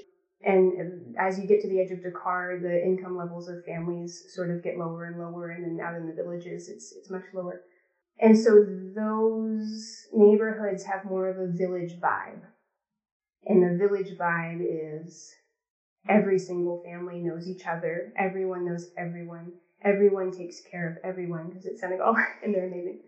I'm sure there's like family drama and stuff, just like every other country. I'm sure, you know, I'm sure. But like the overall feel is solidarity, solidarity, and, and, and communal, communal uh, uh, help. Um, so the child, and these are children on the spectrum, you know, like one girl was 18 years old, nonverbal. Uh, they would just leave the house, and it was fine. They would just leave the house, and they would go visit other houses and they would get fed. And uh, you know if they got dirty they would like change their clothes and then they would eventually like wander back into the house. Um, hmm. and this isn't just the teenagers. This is like the two year olds you know. Even in dakar among typical families they'll send the two year old to the boutique down the way to buy something and back just like by themselves because they know, and this is a Senegal thing, or maybe it's an Africa thing, I don't know, but they know that everyone's going to watch out for the kid. They know everyone's going to take care yeah. of the kid. You know, everyone's going to sort of quote parent the kid the way they would, because uh, it's a little bit more uniform here than in the states. And so there's trust, there's communal trust, and that that's in urban environments, but that's taken to an extreme in the villages where everyone's known each other for generations, and the kids with autism are known, um, and and everyone trusts everyone to take care of them there's a like a cliche line of it you know it takes a community to raise a child and this sounds like or a village to raise a child. It sounds yeah. like this is actually what's happening.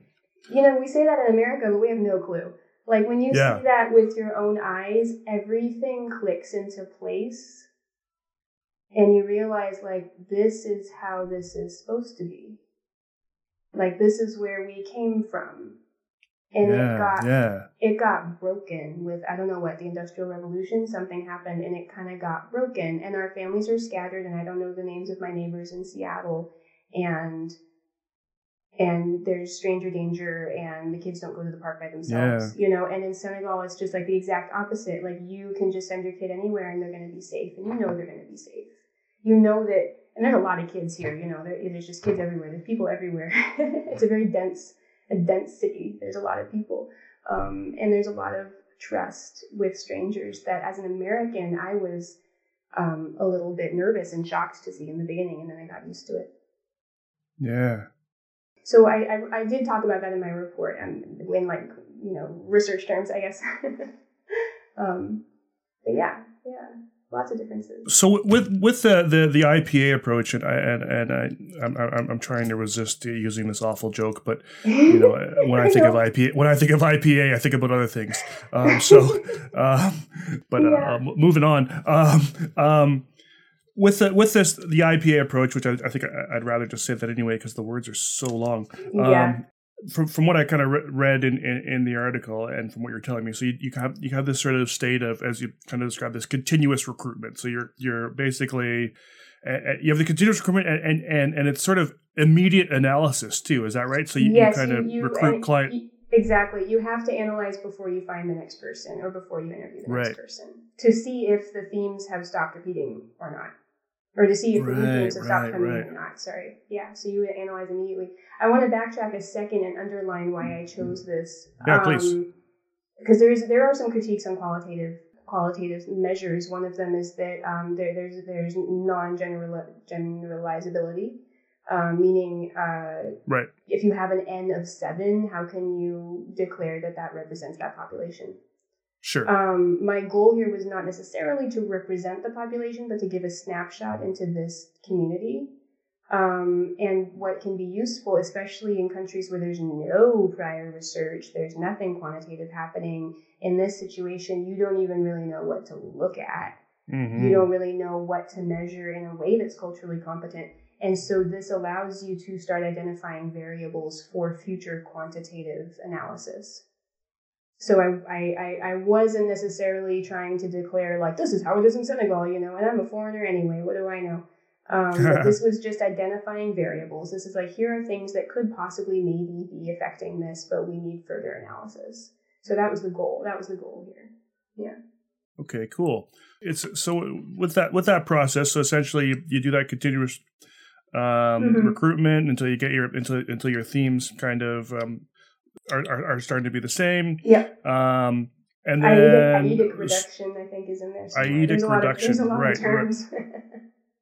yeah, there's so Yeah. it- right my, my right here. So it says my um, co-author Tara Marshall. She's the qualitative analysis like guru in this. So she, yeah.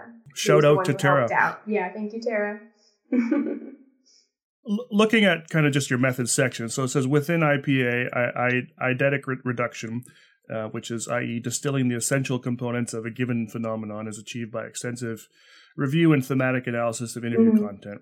Mhm. Um, it focuses on the understanding of the unique perspective of each, each participant, and then they do it's some comparison across subjects um, after you do the individual piece in there.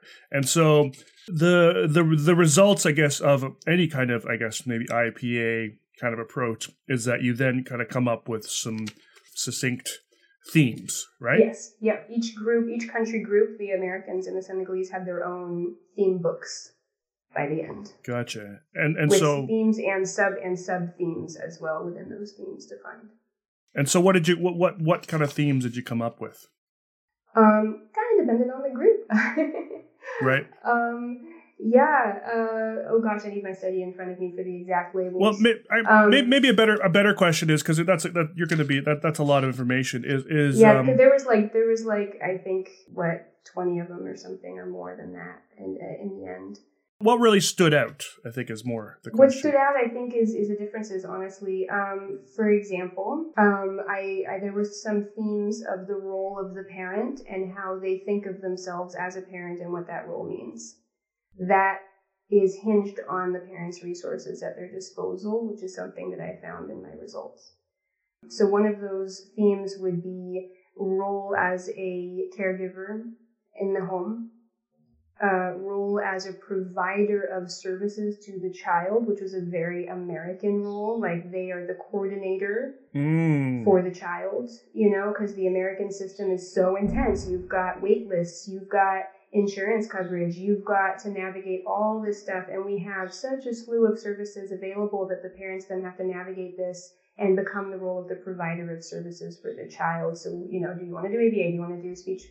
Uh, speech therapy? Do you want to do OT? Do you want to do all this stuff? It's and it's like the role of coordinator, and then the role of the teacher at home. Some parents choose to teach their children at home those roles differ. You know, in Senegal, there's no therapy. There might be a specialized school in the area, but every single one of my students that I interviewed, every, every one of my Senegalese families that I interviewed, the child was no longer attending school and they spent all day at home. So the role of the parent is more caregiver and teacher in the home than provider of services. Um, another American role was advocate, public advocate for their child uh, because you'll be in IEP meetings or, or, you know, any kind of other meeting and you have to advocate for your child's needs. You know your child better than anyone and this, or, or you have to advocate to the insurance companies that want to cover something or you have to advocate, you know, you have to fight for your child all the time. That, that didn't really come up in the Senegalese ones. Um, you know, they, they advocate for their child, I guess, if there's stigma, um, but that the stigma even was seemed to be reduced compared to the American experiences. The Americans had all these stories about negative stigma they were facing, and then and then when I asked the Senegalese families about it, um, they couldn't really think of any examples of negative stigma, except, oh, they stare at him on the bus.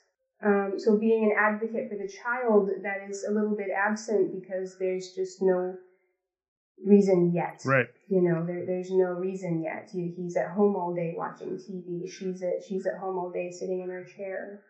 Um, so who are you going to advocate to?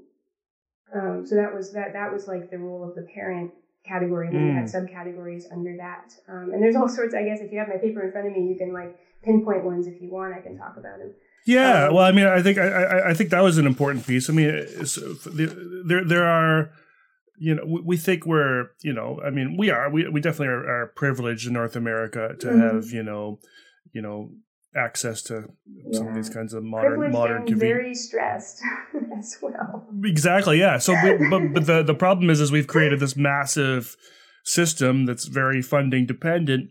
Um, that uh, you know has lots of options in it, but to to like I, I think the, I like the term navigate to, to to navigate this system is is it's like a I mean I've, I've, I've, yeah and I've seen many a parent that um, basically have become you know in a lot of ways not they're already they're already experts on their children but they've mm-hmm. become experts in autism experts in ABA mm-hmm. and they've done so much studying and they've read more books than I have yeah, um, yeah.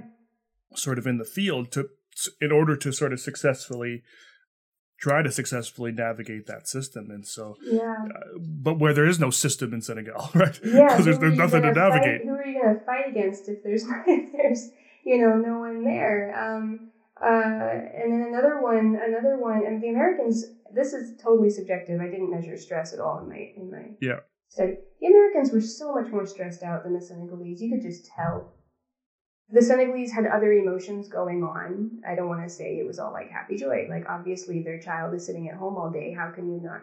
But the, the Americans, they were like their days were so full and so scheduled down to every half hour. One, mm-hmm. one because they have to organize all these things, but two, childcare in the U.S. is ridiculously expensive, and it was not doable for a lot of the families that I was interviewing. So the parents had to juggle their work schedules around their child's needs, or one parent would have to stay home while the other parent works, and, and the lack of childcare was a massive source of stress. I believe, you know, we got to do, I mean, that's actually been proven in the US uh, across several studies um, studying stress in, in, in, in parents uh, raising children with disabilities, and, I, and I'm, I'm assuming any child the lack of childcare is is endemic in the U.S. and it's incredibly difficult for small families. Remember, these are usually you know nuclear families, mom, dad, kid. It's very, very, very difficult to navigate and and to to maintain you know a, a sense of a sense of calm and order. Um, in Senegal, you've got like the whole entire village raising the child. You have infinite childcare. Yeah. It's free so most of the parents, you know, I, I, I they would work full time. They would go and leave, um, and then come back in the evening, and it was fine. There was one American family who lived like that. One American mother who was in a household of like seven adults, and so she had like the grandparents and everybody there, and they helped um, raise her child with her. And her stress level, just talking, was reflective. Her tone of voice was reflective of the Senegalese families. You could tell she was um, moving a little slower, and she, you know, in a good way, um, and, and the stress level was lower. So that would be a variable to look at if we're going to do like a quantitative study based on assessments, you know, in in Africa is stress levels. I think the stress sources in Africa are from different sources. Um, so you do have stress, but it's not that mm-hmm. hectic, manic. Okay, I have to be here in 15 minutes and over there in 20 minutes, and you know, it's not that hectic source of stress. It's like a completely different source. Totally. The social themes and sub themes were particularly interesting. We know that most, you know, families of autistic kids in North America, you know, struggle socially. They, you know, they don't really have a social life. They don't get out with their friends. They don't have, they can't, you know, have a night out. They can't sort of, you know, even sort of um, getting together in these parent groups or whatnot that that exist and are available for a lot of folks is difficult because you have to come up with childcare and you have to do have all exactly. those pieces in a, place. that was a theme in my paper, I think. Yeah. and so and so, I, th- I thought it was amazing that I kind of I was reading through that whole section on social isolation and and the things that parents go through, and then there's mm-hmm. there's one there's one sentence at the end of that section. This theme did not occur among the Senegalese. nope. You are you are the opposite of socially isolated. You are surrounded by people twenty four seven, no privacy even in the bathroom. Yeah, which can be its own source of stress. I, I believe if you're yeah if yeah you never have any alone time, but the culture has you know, evolved around that. The culture values alone time. If you spend too much time alone, they'll say, "Oh, you're like a you're like a white person. You're like a toubab, mm. which is white person. You know, you're not somebody familiar." You know, it's like, and I, I mean, yeah, I, I know a lot of Senegalese people who do spend time alone and on their projects, but I think in general, spending like shutting yourself in a room by, by yeah by yourself for hours is considered like tragic or inconsiderate to the family. You know, there's there's totally different values there. And you know, li- living in a, in a, host family or, or in a in a Senegalese family as someone who's used to privacy is definitely something that you need to shift. You know, it's something that you need to get used to. Um, but the poor American mothers, they some mothers they said that they were chained to their houses. They couldn't leave their homes yeah. because their children couldn't leave their homes and they had no childcare, so they didn't get to ever leave Whereas in the Senegalese culture, you have someone walking through the door, I'm not kidding, like every 20 minutes. The door is unlocked. A lot of doors don't have locks. You just walk in, you know, they don't have locks. You just walk in and everybody's walking in and walking in and walking in and you end up seeing and you pass by. It's called pass by. Like when we pass by this person's house, pass by that person's house. There's no appointments. You don't have to set a time. There's always going to be someone home because there's 12 people there. You know, someone's going to be home and you just pass by and people drop by your house. And so you see the whole community within a day. You see all of it. Um, That's and so they cool. have these structured, you know, they have tea time. Tea time lasts two hours, and you can have it up to three times a day, and that can fill. Uh, the tea is called ataya, and that can fill a lot of time, and that can that is the time when people can pass by and take a cup of tea and leave or sit and talk, and that's when everybody can connect with one another, and that's where all the resources are passed all around. You know, that's where everybody sort of recenters themselves emotionally, maybe, or, or in their in their in their community so if you're a child growing up in that, you get used to having people around all the time, and parents get used to just having that support unit. Senegal is excellent. It has excellent internal resources in the community and the family. Fantastic. Yeah. The only thing that's missing is the external resources, like Right. schools and therapies. Yeah. But in some ways, those might be kind of less important. You know. Yeah, I it depends mean- where you're standing. It depends sort of Yeah. yeah, what what your priorities are. Yeah. Yeah. I don't know. I don't know the answer to that one. Yeah, no, but again, I think you know, again, kind of dipping back to the PRT. The PRT just fits so nice in this. just fits so well. Yeah, yeah, It, it, it can capitalize on these amazing internal resources that the family has. lots and and lots of sort of the sub themes around social. So whether it was social spousal tension, social tension outside the home, sources of social support, over and I mean, not that none of those things, you know, were ever a problem, but it just seems so much, so much less in in Senegal. The tension. the tension, the, the the lack of support, all those sorts of pieces that that you know families Yeah. and that, that North American mothers were experiencing. Yeah, it depends. It depends. uh, One thing I've learned here is it depends on the family very much. So, so there is there was some tension in Senegal. There is there is definitely stigma here. I don't want to say that there isn't, um, but a lot of it happens quietly. It happens in a more subtle way. It's not like the Mm. stigma or the tension that you hear from in other countries where there's violence. You don't hear stories like that in Senegal. Not saying it doesn't happen again, I'm a foreigner and people are very selective on what they tell me because I'm a foreigner. But you'd, you'd think in four years that I, I would have heard something, you know, something more stronger. And you don't, you just don't hear that. You hear some parent blame, oh, you know, she didn't obey her husband, so that's why her child is like this. You know, kind of little things like that. A lot of families don't believe it. Some families do. Totally depends on the family. Um, you know, there's little things, but it just doesn't quite seem as strong. In America, we have this culture where we're very vocal about our personal thoughts to everybody. you know, we're very, we teach our children to talk and talk about their feelings and talk about their opinions and their thoughts and advocate for themselves. And that may translate into being more vocal about, you know, what you think of people and what you think of what they're doing. In Senegal, you're, you know, there's, there's a more culture of dignity in humility. So you may not always say what you think. Um, you may not always talk about yourself. So if someone's having thoughts, they may not say it which may reduce some tension, but it could also create tension in other places. I think it's much more complicated than, you know, how the study is able to to illustrate it, which is why we need more research here on things like this. We need a, we need more research on stigma. The interviews need to be done by a local person in the local languages. I know, and, and I listed this in my limitations. Um, I know that people treat me differently, so they may not be talking about everything privacy was a huge issue in the in the interviews because you just can't find privacy anywhere. You know and there's and with the transportation um, you can't always bring people to a private place. So uh, they may be watching what they're saying because there's what you know there's everybody's there you know that kind of thing. Um, so this I, I do think more research is needed into things like stigma into things you know that may have especially a more emotional component um, done by a Senegalese team in Senegalese languages. I really think it's important. And Absolutely, yeah. Yeah, but I do. I'm curious about the stigma thing because you hear stories from all over Africa about about children being hurt, and I have never heard of that here in Senegal.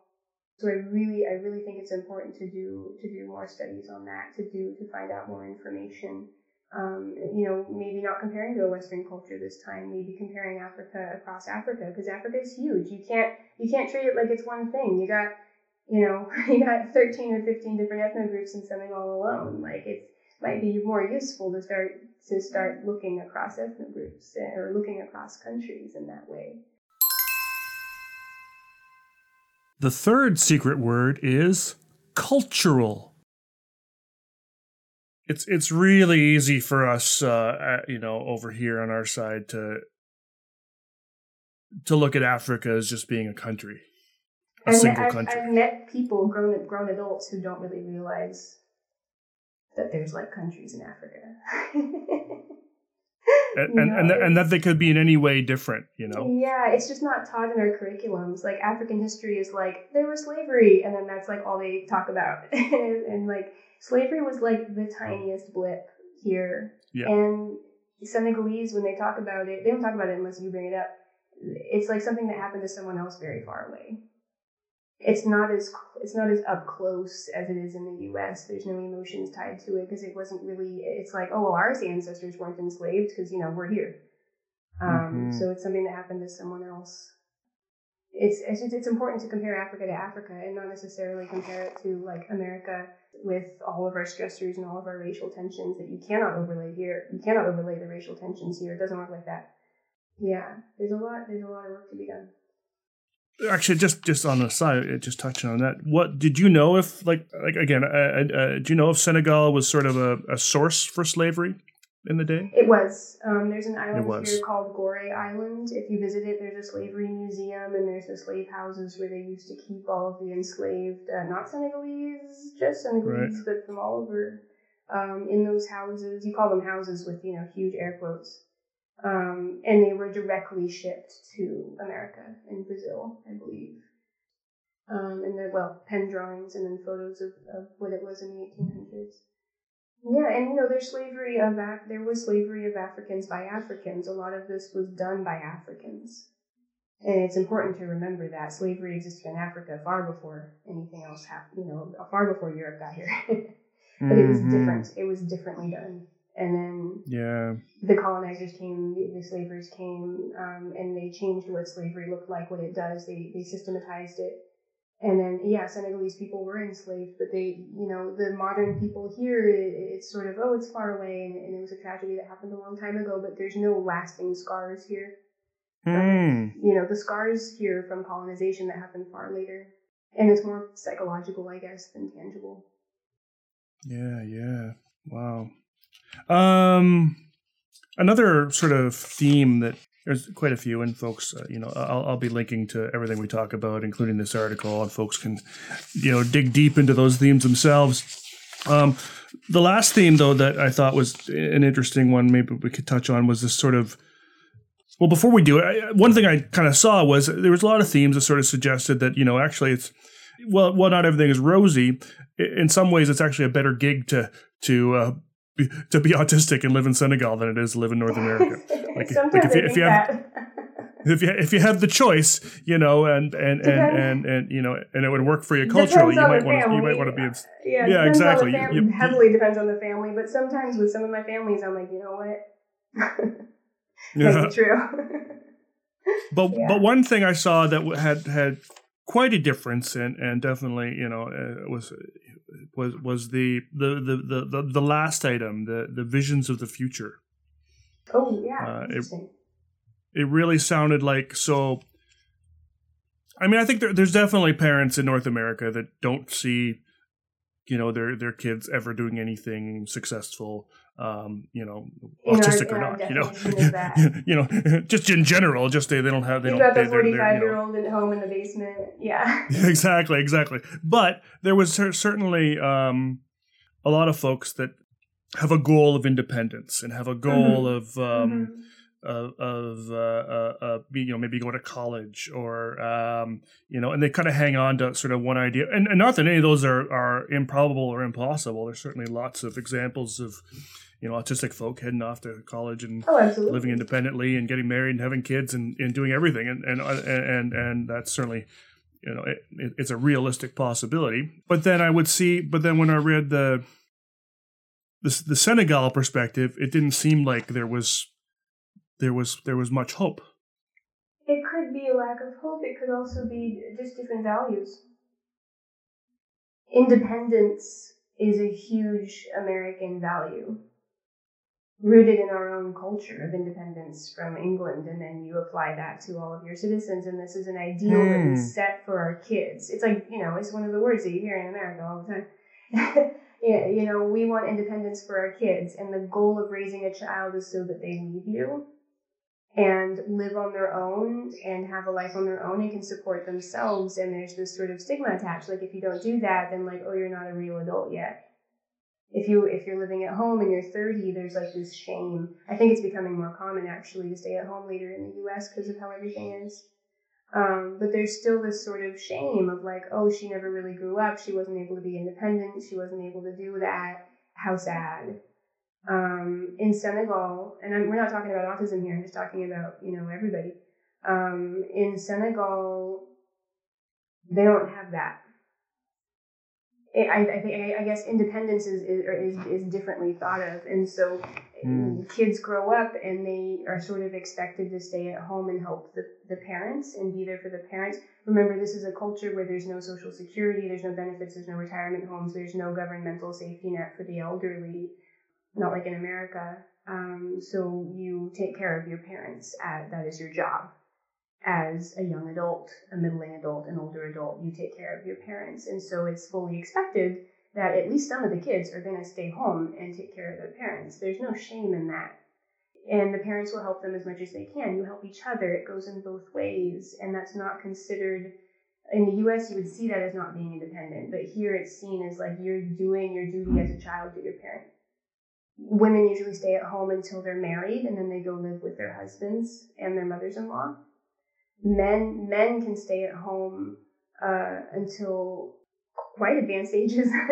you know, um, some men live with their parents, you know, permanently. Um, and then some men they'll sort of move out in their 30s and they might like get an apartment for a second and then they might you know they'll, but they'll swing back for lunch every day you know because no one ever really goes that far um, unless they're immigrating to a different country because there's a diaspora happening but everything's sort of centered around the family house the big family la grande famille you know the big the big family, and, and everybody always comes back to the big family. Um, and so if you marry a wife, she will probably come and live with you with your parents. The income in a household comes usually comes from all sorts of different sources. Um, for example, my my husband's household, um, there must be like six or seven different different incomes coming in to support that house. Mm. It's not just the people that live there it's like all the brothers and sisters who are all scattered all over Dakar and all over the world, they're all supporting. And so when you have like 12 different people or however many people in contributing to a household, there's no need for independence. You don't need that. That's not an right. ideal. Yeah. You contribute what you can, and then that's that's good. And you contribute through work for your parents and work for your family, not just money. If you're if you're physically on site. So in my study, you know, the Americans were just totally stressed out because they're they're trying to uh, have these lofty ideals for their kids of only they need to have an apartment by this age and they need to be able to have a job and they have to go to university and they have to do this and they have to do that. Whereas the Senegalese parents, they just sort of knew, you know, family members will sort of inherit people um, if there's anybody who, who is unable to take care of themselves fully. You know, if someone passes away, then then you will that person will just come into your house, and it is completely unquestioned, and no one will ever complain because that's just not how you think of it.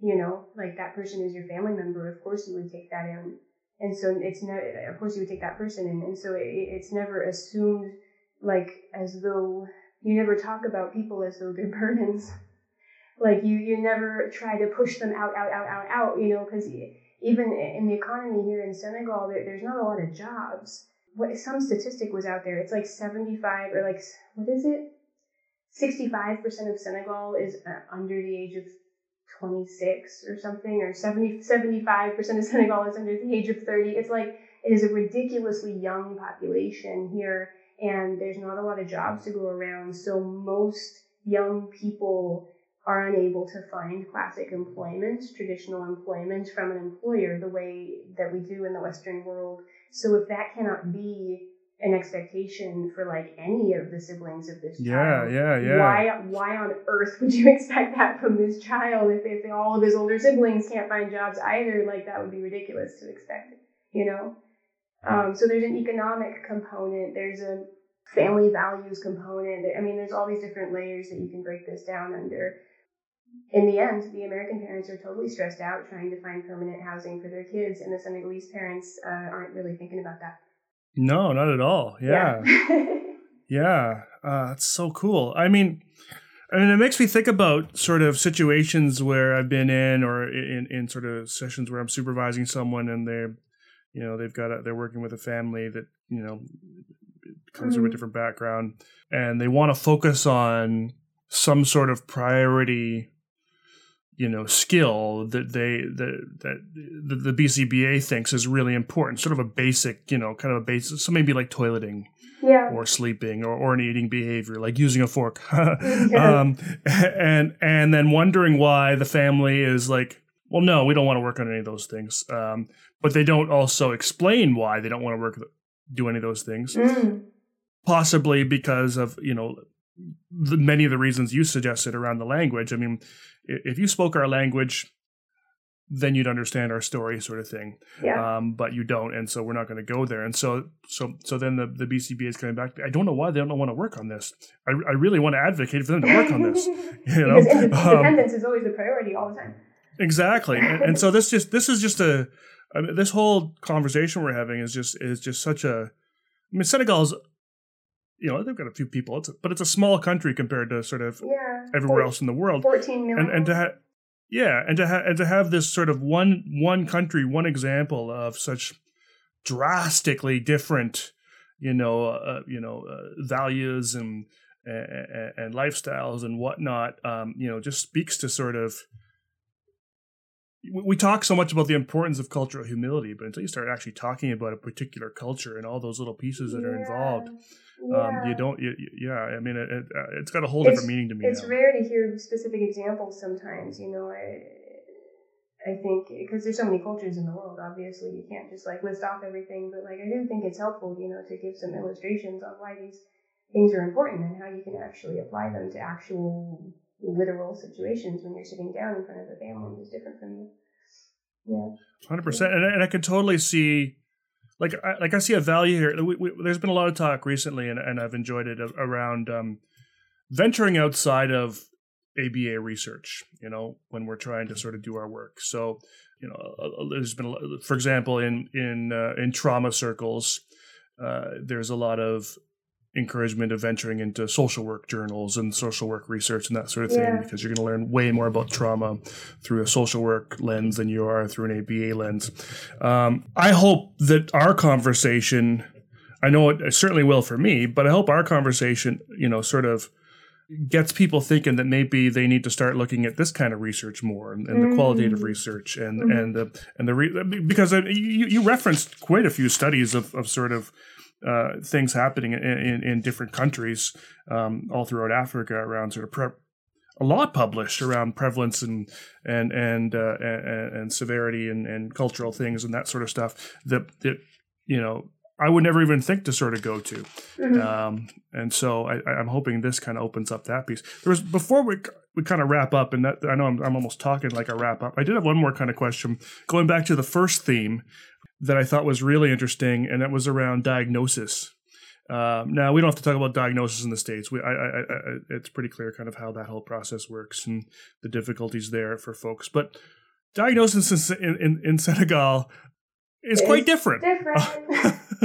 um, can you kind of touch on what that what that is and and, and Um, ex- explain what a, mar- a, a, a marabout is? I was gonna say there's two questions you could be asking. There's the Yeah. Western path yeah, and there's the traditional path. And when you Sure. say diagnosis, which path are you gonna go down? Um, every family has to face this decision in Senegal. There's there's traditional Senegalese interpretations of what's going on, usually spiritual, and then there's also um, you know, and this harks back to the resources that uh, colonialization placed here, um, the Yeah. psychiatric definitions and you know all of that, Mm. and going into a more um, Western type diagnosis, which is what ABA is based on. So I don't know which one do you want to start with.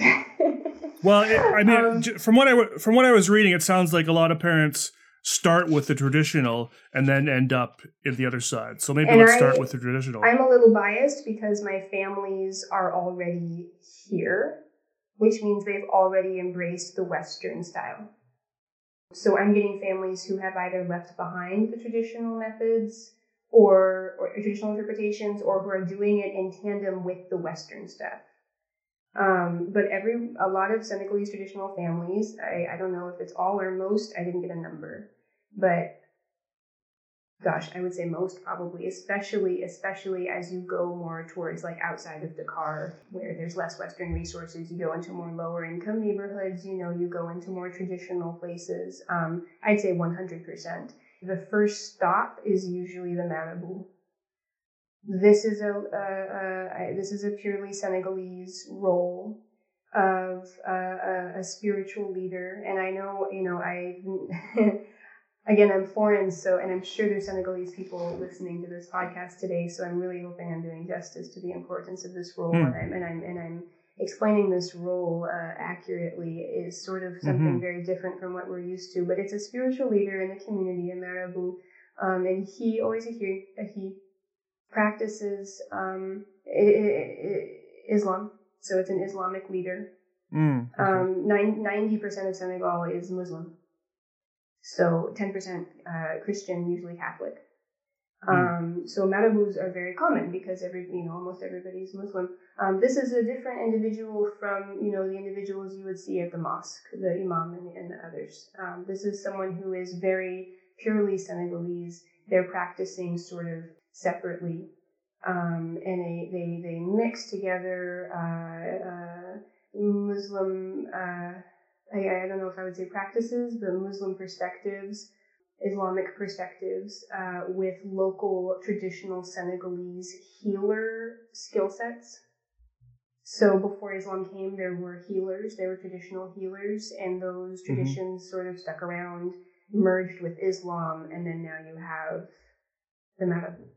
Um, some are more more towards the religious side of things than the traditional. It depends on Marabout. Um, but families can go to Marabouts when they need help, and it can be they, they can give all sorts of kinds of help. They can give advice um, if there's family tension, if there's community disagreements. They can give spiritual advice, spiritual diagnostics, spiritual uh, recommendations. Um, they they I don't know they can. Uh, like inform you on who to vote for in politics. You know, you can like, you know, if you have, I mean, anything. You know, you can go to them if you have a if you have a health problem. If you have a health problem, you can go to them, um, and they'll do their thing. I've never really seen in person how this works, so this is me coming from like 50 layers out. But they they they they're very uh, upstanding, highly ranked people in each community um, and then they have, you know, they have, there, there, there's levels. And so there's Marabout who are very, very, very high up. And then there are Marabouts who are more at a community level. I think there are also local healers that may be separate from Marabouts, but I think most people go to the Marabout. Um, so if you have a child who perhaps doesn't know how to talk yet and he's already six or something, or if you have a child who seems to be behaving in a way that, that you find odd, you can take the child to the Marabout and they will give you a spiritual diagnosis and uh, a, a, a, prescription, a series of things that you do um, that may help that may help the child. I read something about it being kind of uh, like like that that, that autism was looked at as almost like like a possession of some sort. That tends that... to be a popular diagnosis. Yeah. Um, and there's different types of possession. There's like, um, and, and, so they will tell the family what they think is happening. There's there's different types of spirits. Um, with some with Muslim names, some not. It can be full possession, meaning it's it is a spirit. The child is not a mm. child. The child is right. Yeah, that's a little rarer usually um, you find that in other countries i think more but in, in senegal full 100% possession like the child is not there anymore inside uh, that's that's that can that can that can be a diagnosis but um, more more what i've heard is um, the spirit is in the child's body with the child mm. and disturbing the child and then there's another one i'll talk about later my favorite one um, but the, the when the spirit is with the child in their body um, you you know they're they're causing the child to act differently. And the prescription will be to convince and this is the word that was used convince the spirit to leave the child's body and go back to the spirit world. Um, or just that some spirits live with us you know here on earth uh, in this in this perspective. So just leave the child's body. Yeah. So they'll do they'll do these so you know they get they get sections from the quran and they will recite and they will do these, you know, they'll do these sort of exorcism ceremonies um, where they will, you know, they will they will try to convince the the I think it's called the rab, uh, the spirit, to leave the child's body. These beliefs, and especially the more traditional beliefs that are going more away from Islam, that they tend to start varying once you are talking to different people from different ethno groups one of the beliefs, um, this is one, this is one I believe that's more from the Serer, which is my husband's people, my husband's ethno group. It depends who you talk to, you know. um, they, there, there was more of a family vibe. Um, they believe that this, that, that, everyone's soul comes from the spirit world. Everyone's spirit mm-hmm. comes from the spirit world. They believe in, uh, this is traditional, remember, this is not the religion that's been overlaid. This is not Islam. This is not um, these beliefs are coming out more once you leave the city and go into the villages. Yeah. They believe in reincarnation, and different family members can reincarnate into future generations. So you could give birth and raise your own grandmother, same person, different mm-hmm. body. And so, so spirits go back into the spirit world and they come back and they go back and they come back. And, and, and sometimes they talk about it almost as if, if it's like voluntary, you know? Um, if, uh, this is this is this area. Remember, this is so I don't I can't speak for other ones.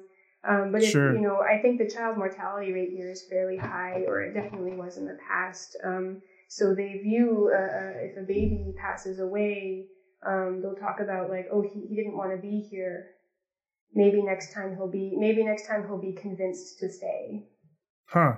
Um, so if someone has a has a miscarriage or if a baby dies, maybe the next baby is the same baby it's just in a different body. Like right. just trying again. Okay, so here's sort of like a base belief with with children who have speech delay or or autistic like um, behaviors, and there's a whole name uh, that's that's a culturally bound syndrome that seems very similar to autism.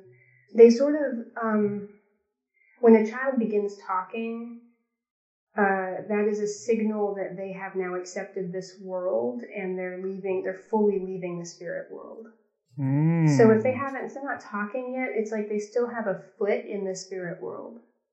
So when you have speech delay, when you have speech delay, they'll be like, "Oh, he's not really fully with us yet," um, and we need to convince we need to convince him to come and be in our world now.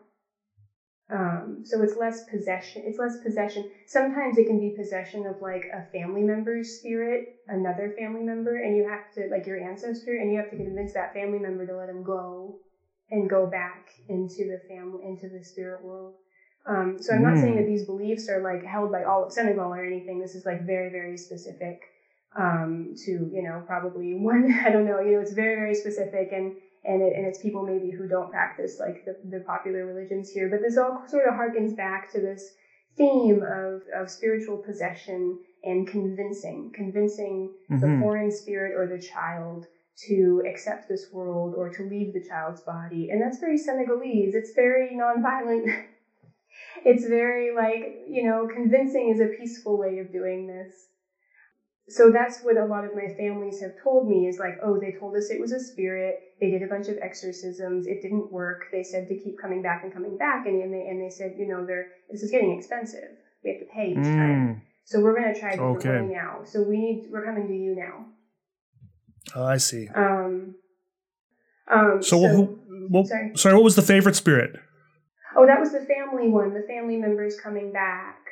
Ah, okay. Um, I, I, I- I just, I don't know why it touches me so much, but, but it, it almost seems comforting. Like, oh, it's just the same person coming back over and over again. Yeah. Oh, it's just a family member who doesn't really want to let go of him yet, but we got to convince him to let go. It's, it's less invasive and, and, and uncomfortable than having like a foreign rab spirit enter your body. It's more like, oh, they're not ready. They're not ready, and they and they just need to be convinced that, that they're here now and that they're supported and that they'll go back later because it's reincarnation. You come back. yeah, I just really like that idea. I, I do too. I mean, it, it, it, I, I really like it. It really sends it sends that message that uh, it's okay. that the that the the collect that well, it's okay, but that that collective this sort of you know we're all in this together approach that they have as they're alive continues. You know, beyond the body, Yeah. and and and we're we're all still hanging out. Yeah, that's wicked. Yeah, yeah. But more what I hear from my fam, my families, my clients, it's more like the foreign, the foreign uh, spirit that has to be exorcised. That's the one that I hear a lot. That's the one that I hear a lot. Yeah. So they come to me. And then, you know, for Western diagnoses, uh, there's not a whole lot of resources. There are some people that do Western diagnoses, but there's no special trainings on autism. They just now started using the, the diagnostic manuals. There's no like ADOS kits, you know, there, you know, like there's some lack of resources. So for my families that have the means, they're going to go to Europe and get a diagnosis or go somewhere else and then come back and then come back. Not everyone has the means. So I don't, I, I'm not um, declaring a diagnosis of autism as necessary to receive my services. I simply do an observation Mm. and uh, assess as best I can whether or not I can help this child as who he is, as a, you know, uh, what would I can see based on his skill sets, because it can't really be based on a diagnosis. That's, I, you know, most of my families don't have a diagnosis. They don't, my kids don't have a diagnosis. So yeah, I just say, you know what, yeah, looks like he's no. kind of spectrumy. You know, I think I can help. And then I'll say how I think I can help. Yeah. Right on. Yeah. The can I talk about the culture bound syndrome just for a second before we go? Yeah, no, I I, I, I, really want to hear about that. Yeah, please. Um, so this is also this is also you know like if you talk to if you talk to anyone here in Senegal, you know if you talk to my husband or anybody who probably is listening to this podcast, um, this is not really something that's like in the Dakar day to day life. But there there was a, a paper I cited in my in my article Zempléni, and this was back in 1968, so it was a while ago. Another study that I would love to do someday.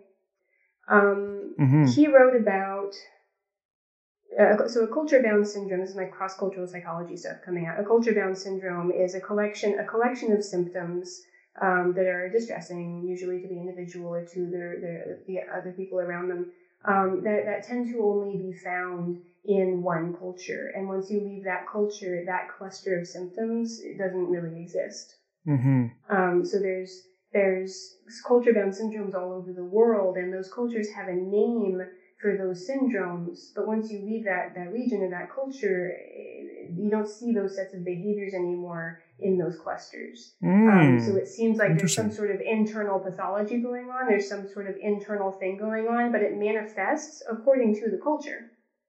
Like it, it fits the culture, you know, and then they name it. But if that person maybe grew up elsewhere, perhaps it would manifest as a different set of behaviors.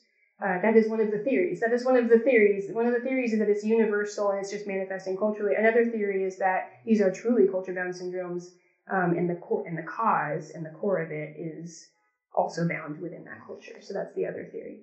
So the Zempléni wrote about. He looked at the Wolof people and the um, Serer people in here in Senegal, and he noticed two cultures. Um, Wolof, I don't know how to pronounce this. Nitkubon, I believe. I'm sure I butchered it hmm and the Serer culturally bound syndrome, uh, Chi Pacher. Again, I'm, I'm probably butchered it. I was reading those lists, and he didn't say the word autism in that article, I don't think, but I was reading those lists and like, wow, that I was a little bit taken aback. The the lists of the of the of the symptoms of the behaviors that are observed by these cultures are very very similar to the diagnostic criteria lists or very, very similar to the lists of, of, of, of, of autistic like behaviors that we see in the Western world. And it took me aback. Because I don't, I don't, I don't know if he said the word autism anywhere in that article. This was 1968, you know. Right. Yeah, autism yeah, yeah. written out. So I was sort of lucky to stumble across this. And it was interesting. I listed off, you know, and, and I listed off some of the symptoms here. So this is evidence, you know, that autism is everywhere. If, you know, or that these profiles, you know, are everywhere. Here's some of the symptoms, you know, um, um, avoiding avoiding looking at eyes. These are these are just, you know, people in the villages describing certain kids in their villages. Avoidance looking at eyes and faces, um, not really showing emotion, flat affect or perhaps showing emotion at odd times.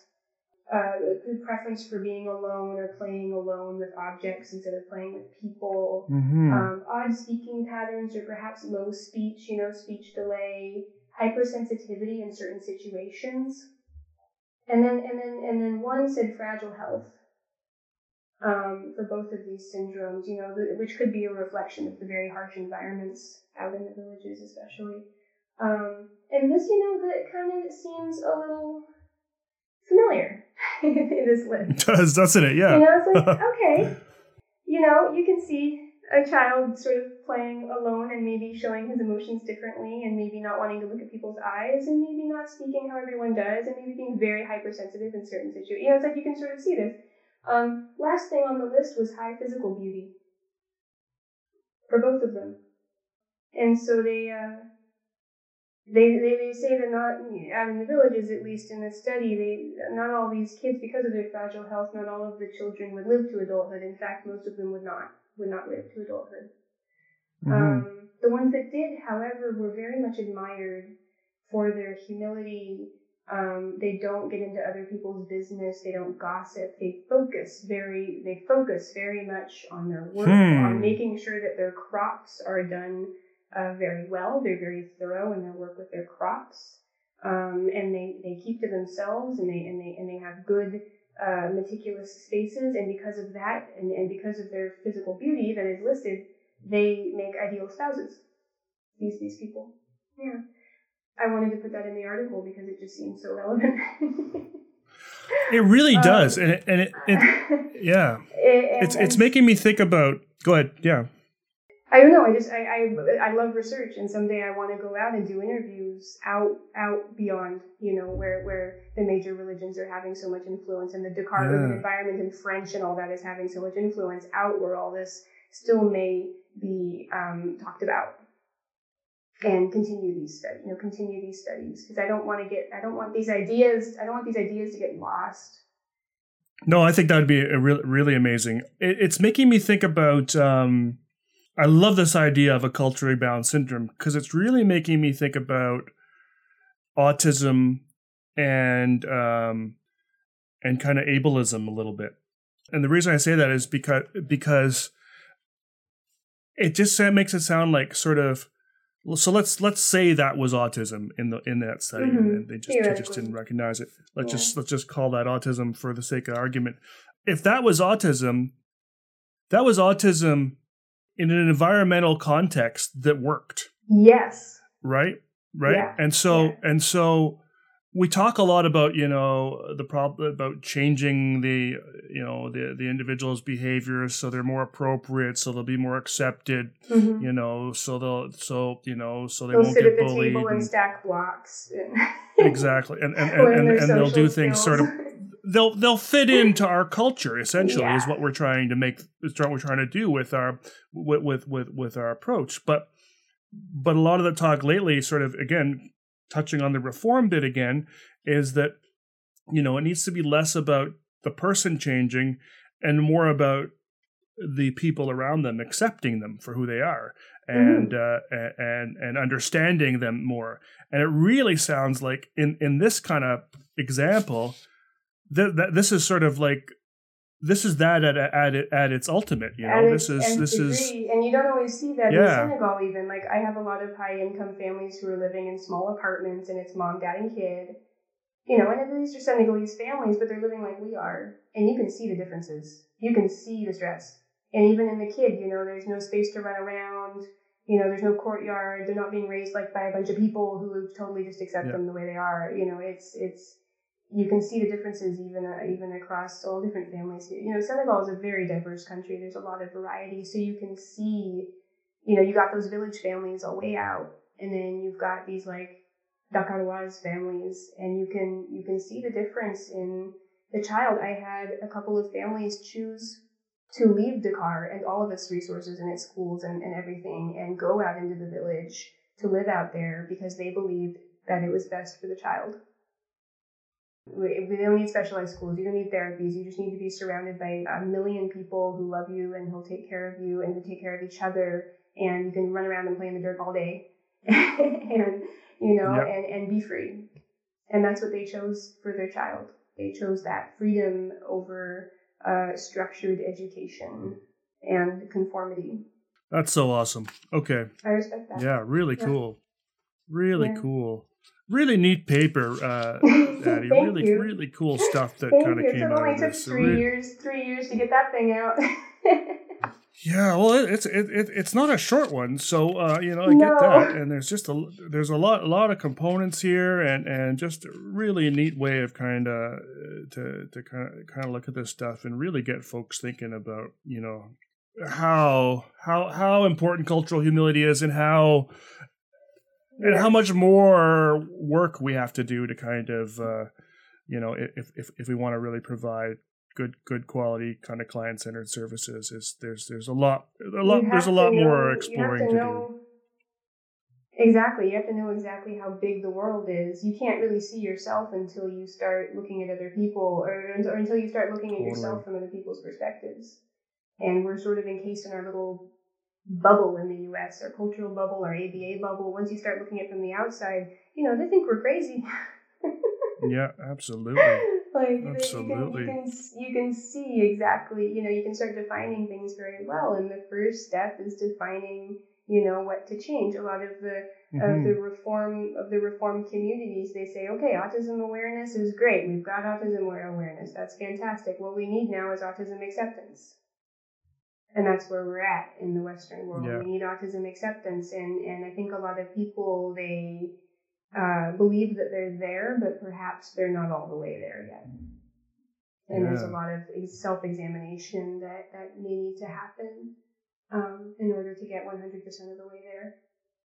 Whereas in 1968 it was already accepted you know at least at, Senegal. at least at least in that these, study You should see how these French people write about, about how these, you know, these older, older, you know, colonialists wrote about about yeah about people here in Africa. You can imagine They- this was not a flattering paper, and I left a lot of that out because I, I didn't want to color Yeah. that with their bias. Um, but Yeah. they did have some important lessons I think that we can take from it. really cool thanks a lot for for doing this with me this is was Yeah. This was Thank you really for neat inviting me to speak. I really enjoyed. I really enjoyed our conversation here, and I hope that the listeners get a lot out of it. Totally, totally, and just excited to see, uh, you know, you know what what what what's coming next in in in Senegal and and uh, and across Africa, and uh, yeah, looking forward to, looking at, forward to at that breakneck too. speed over here. We got construction happening outside of my room here. We're developing so fast. That's yeah, yeah. right on. Good. Okay, cool. cool. Well, let's maybe we'll leave it there, and uh, yeah, thanks again. Okay, take care. Thank you.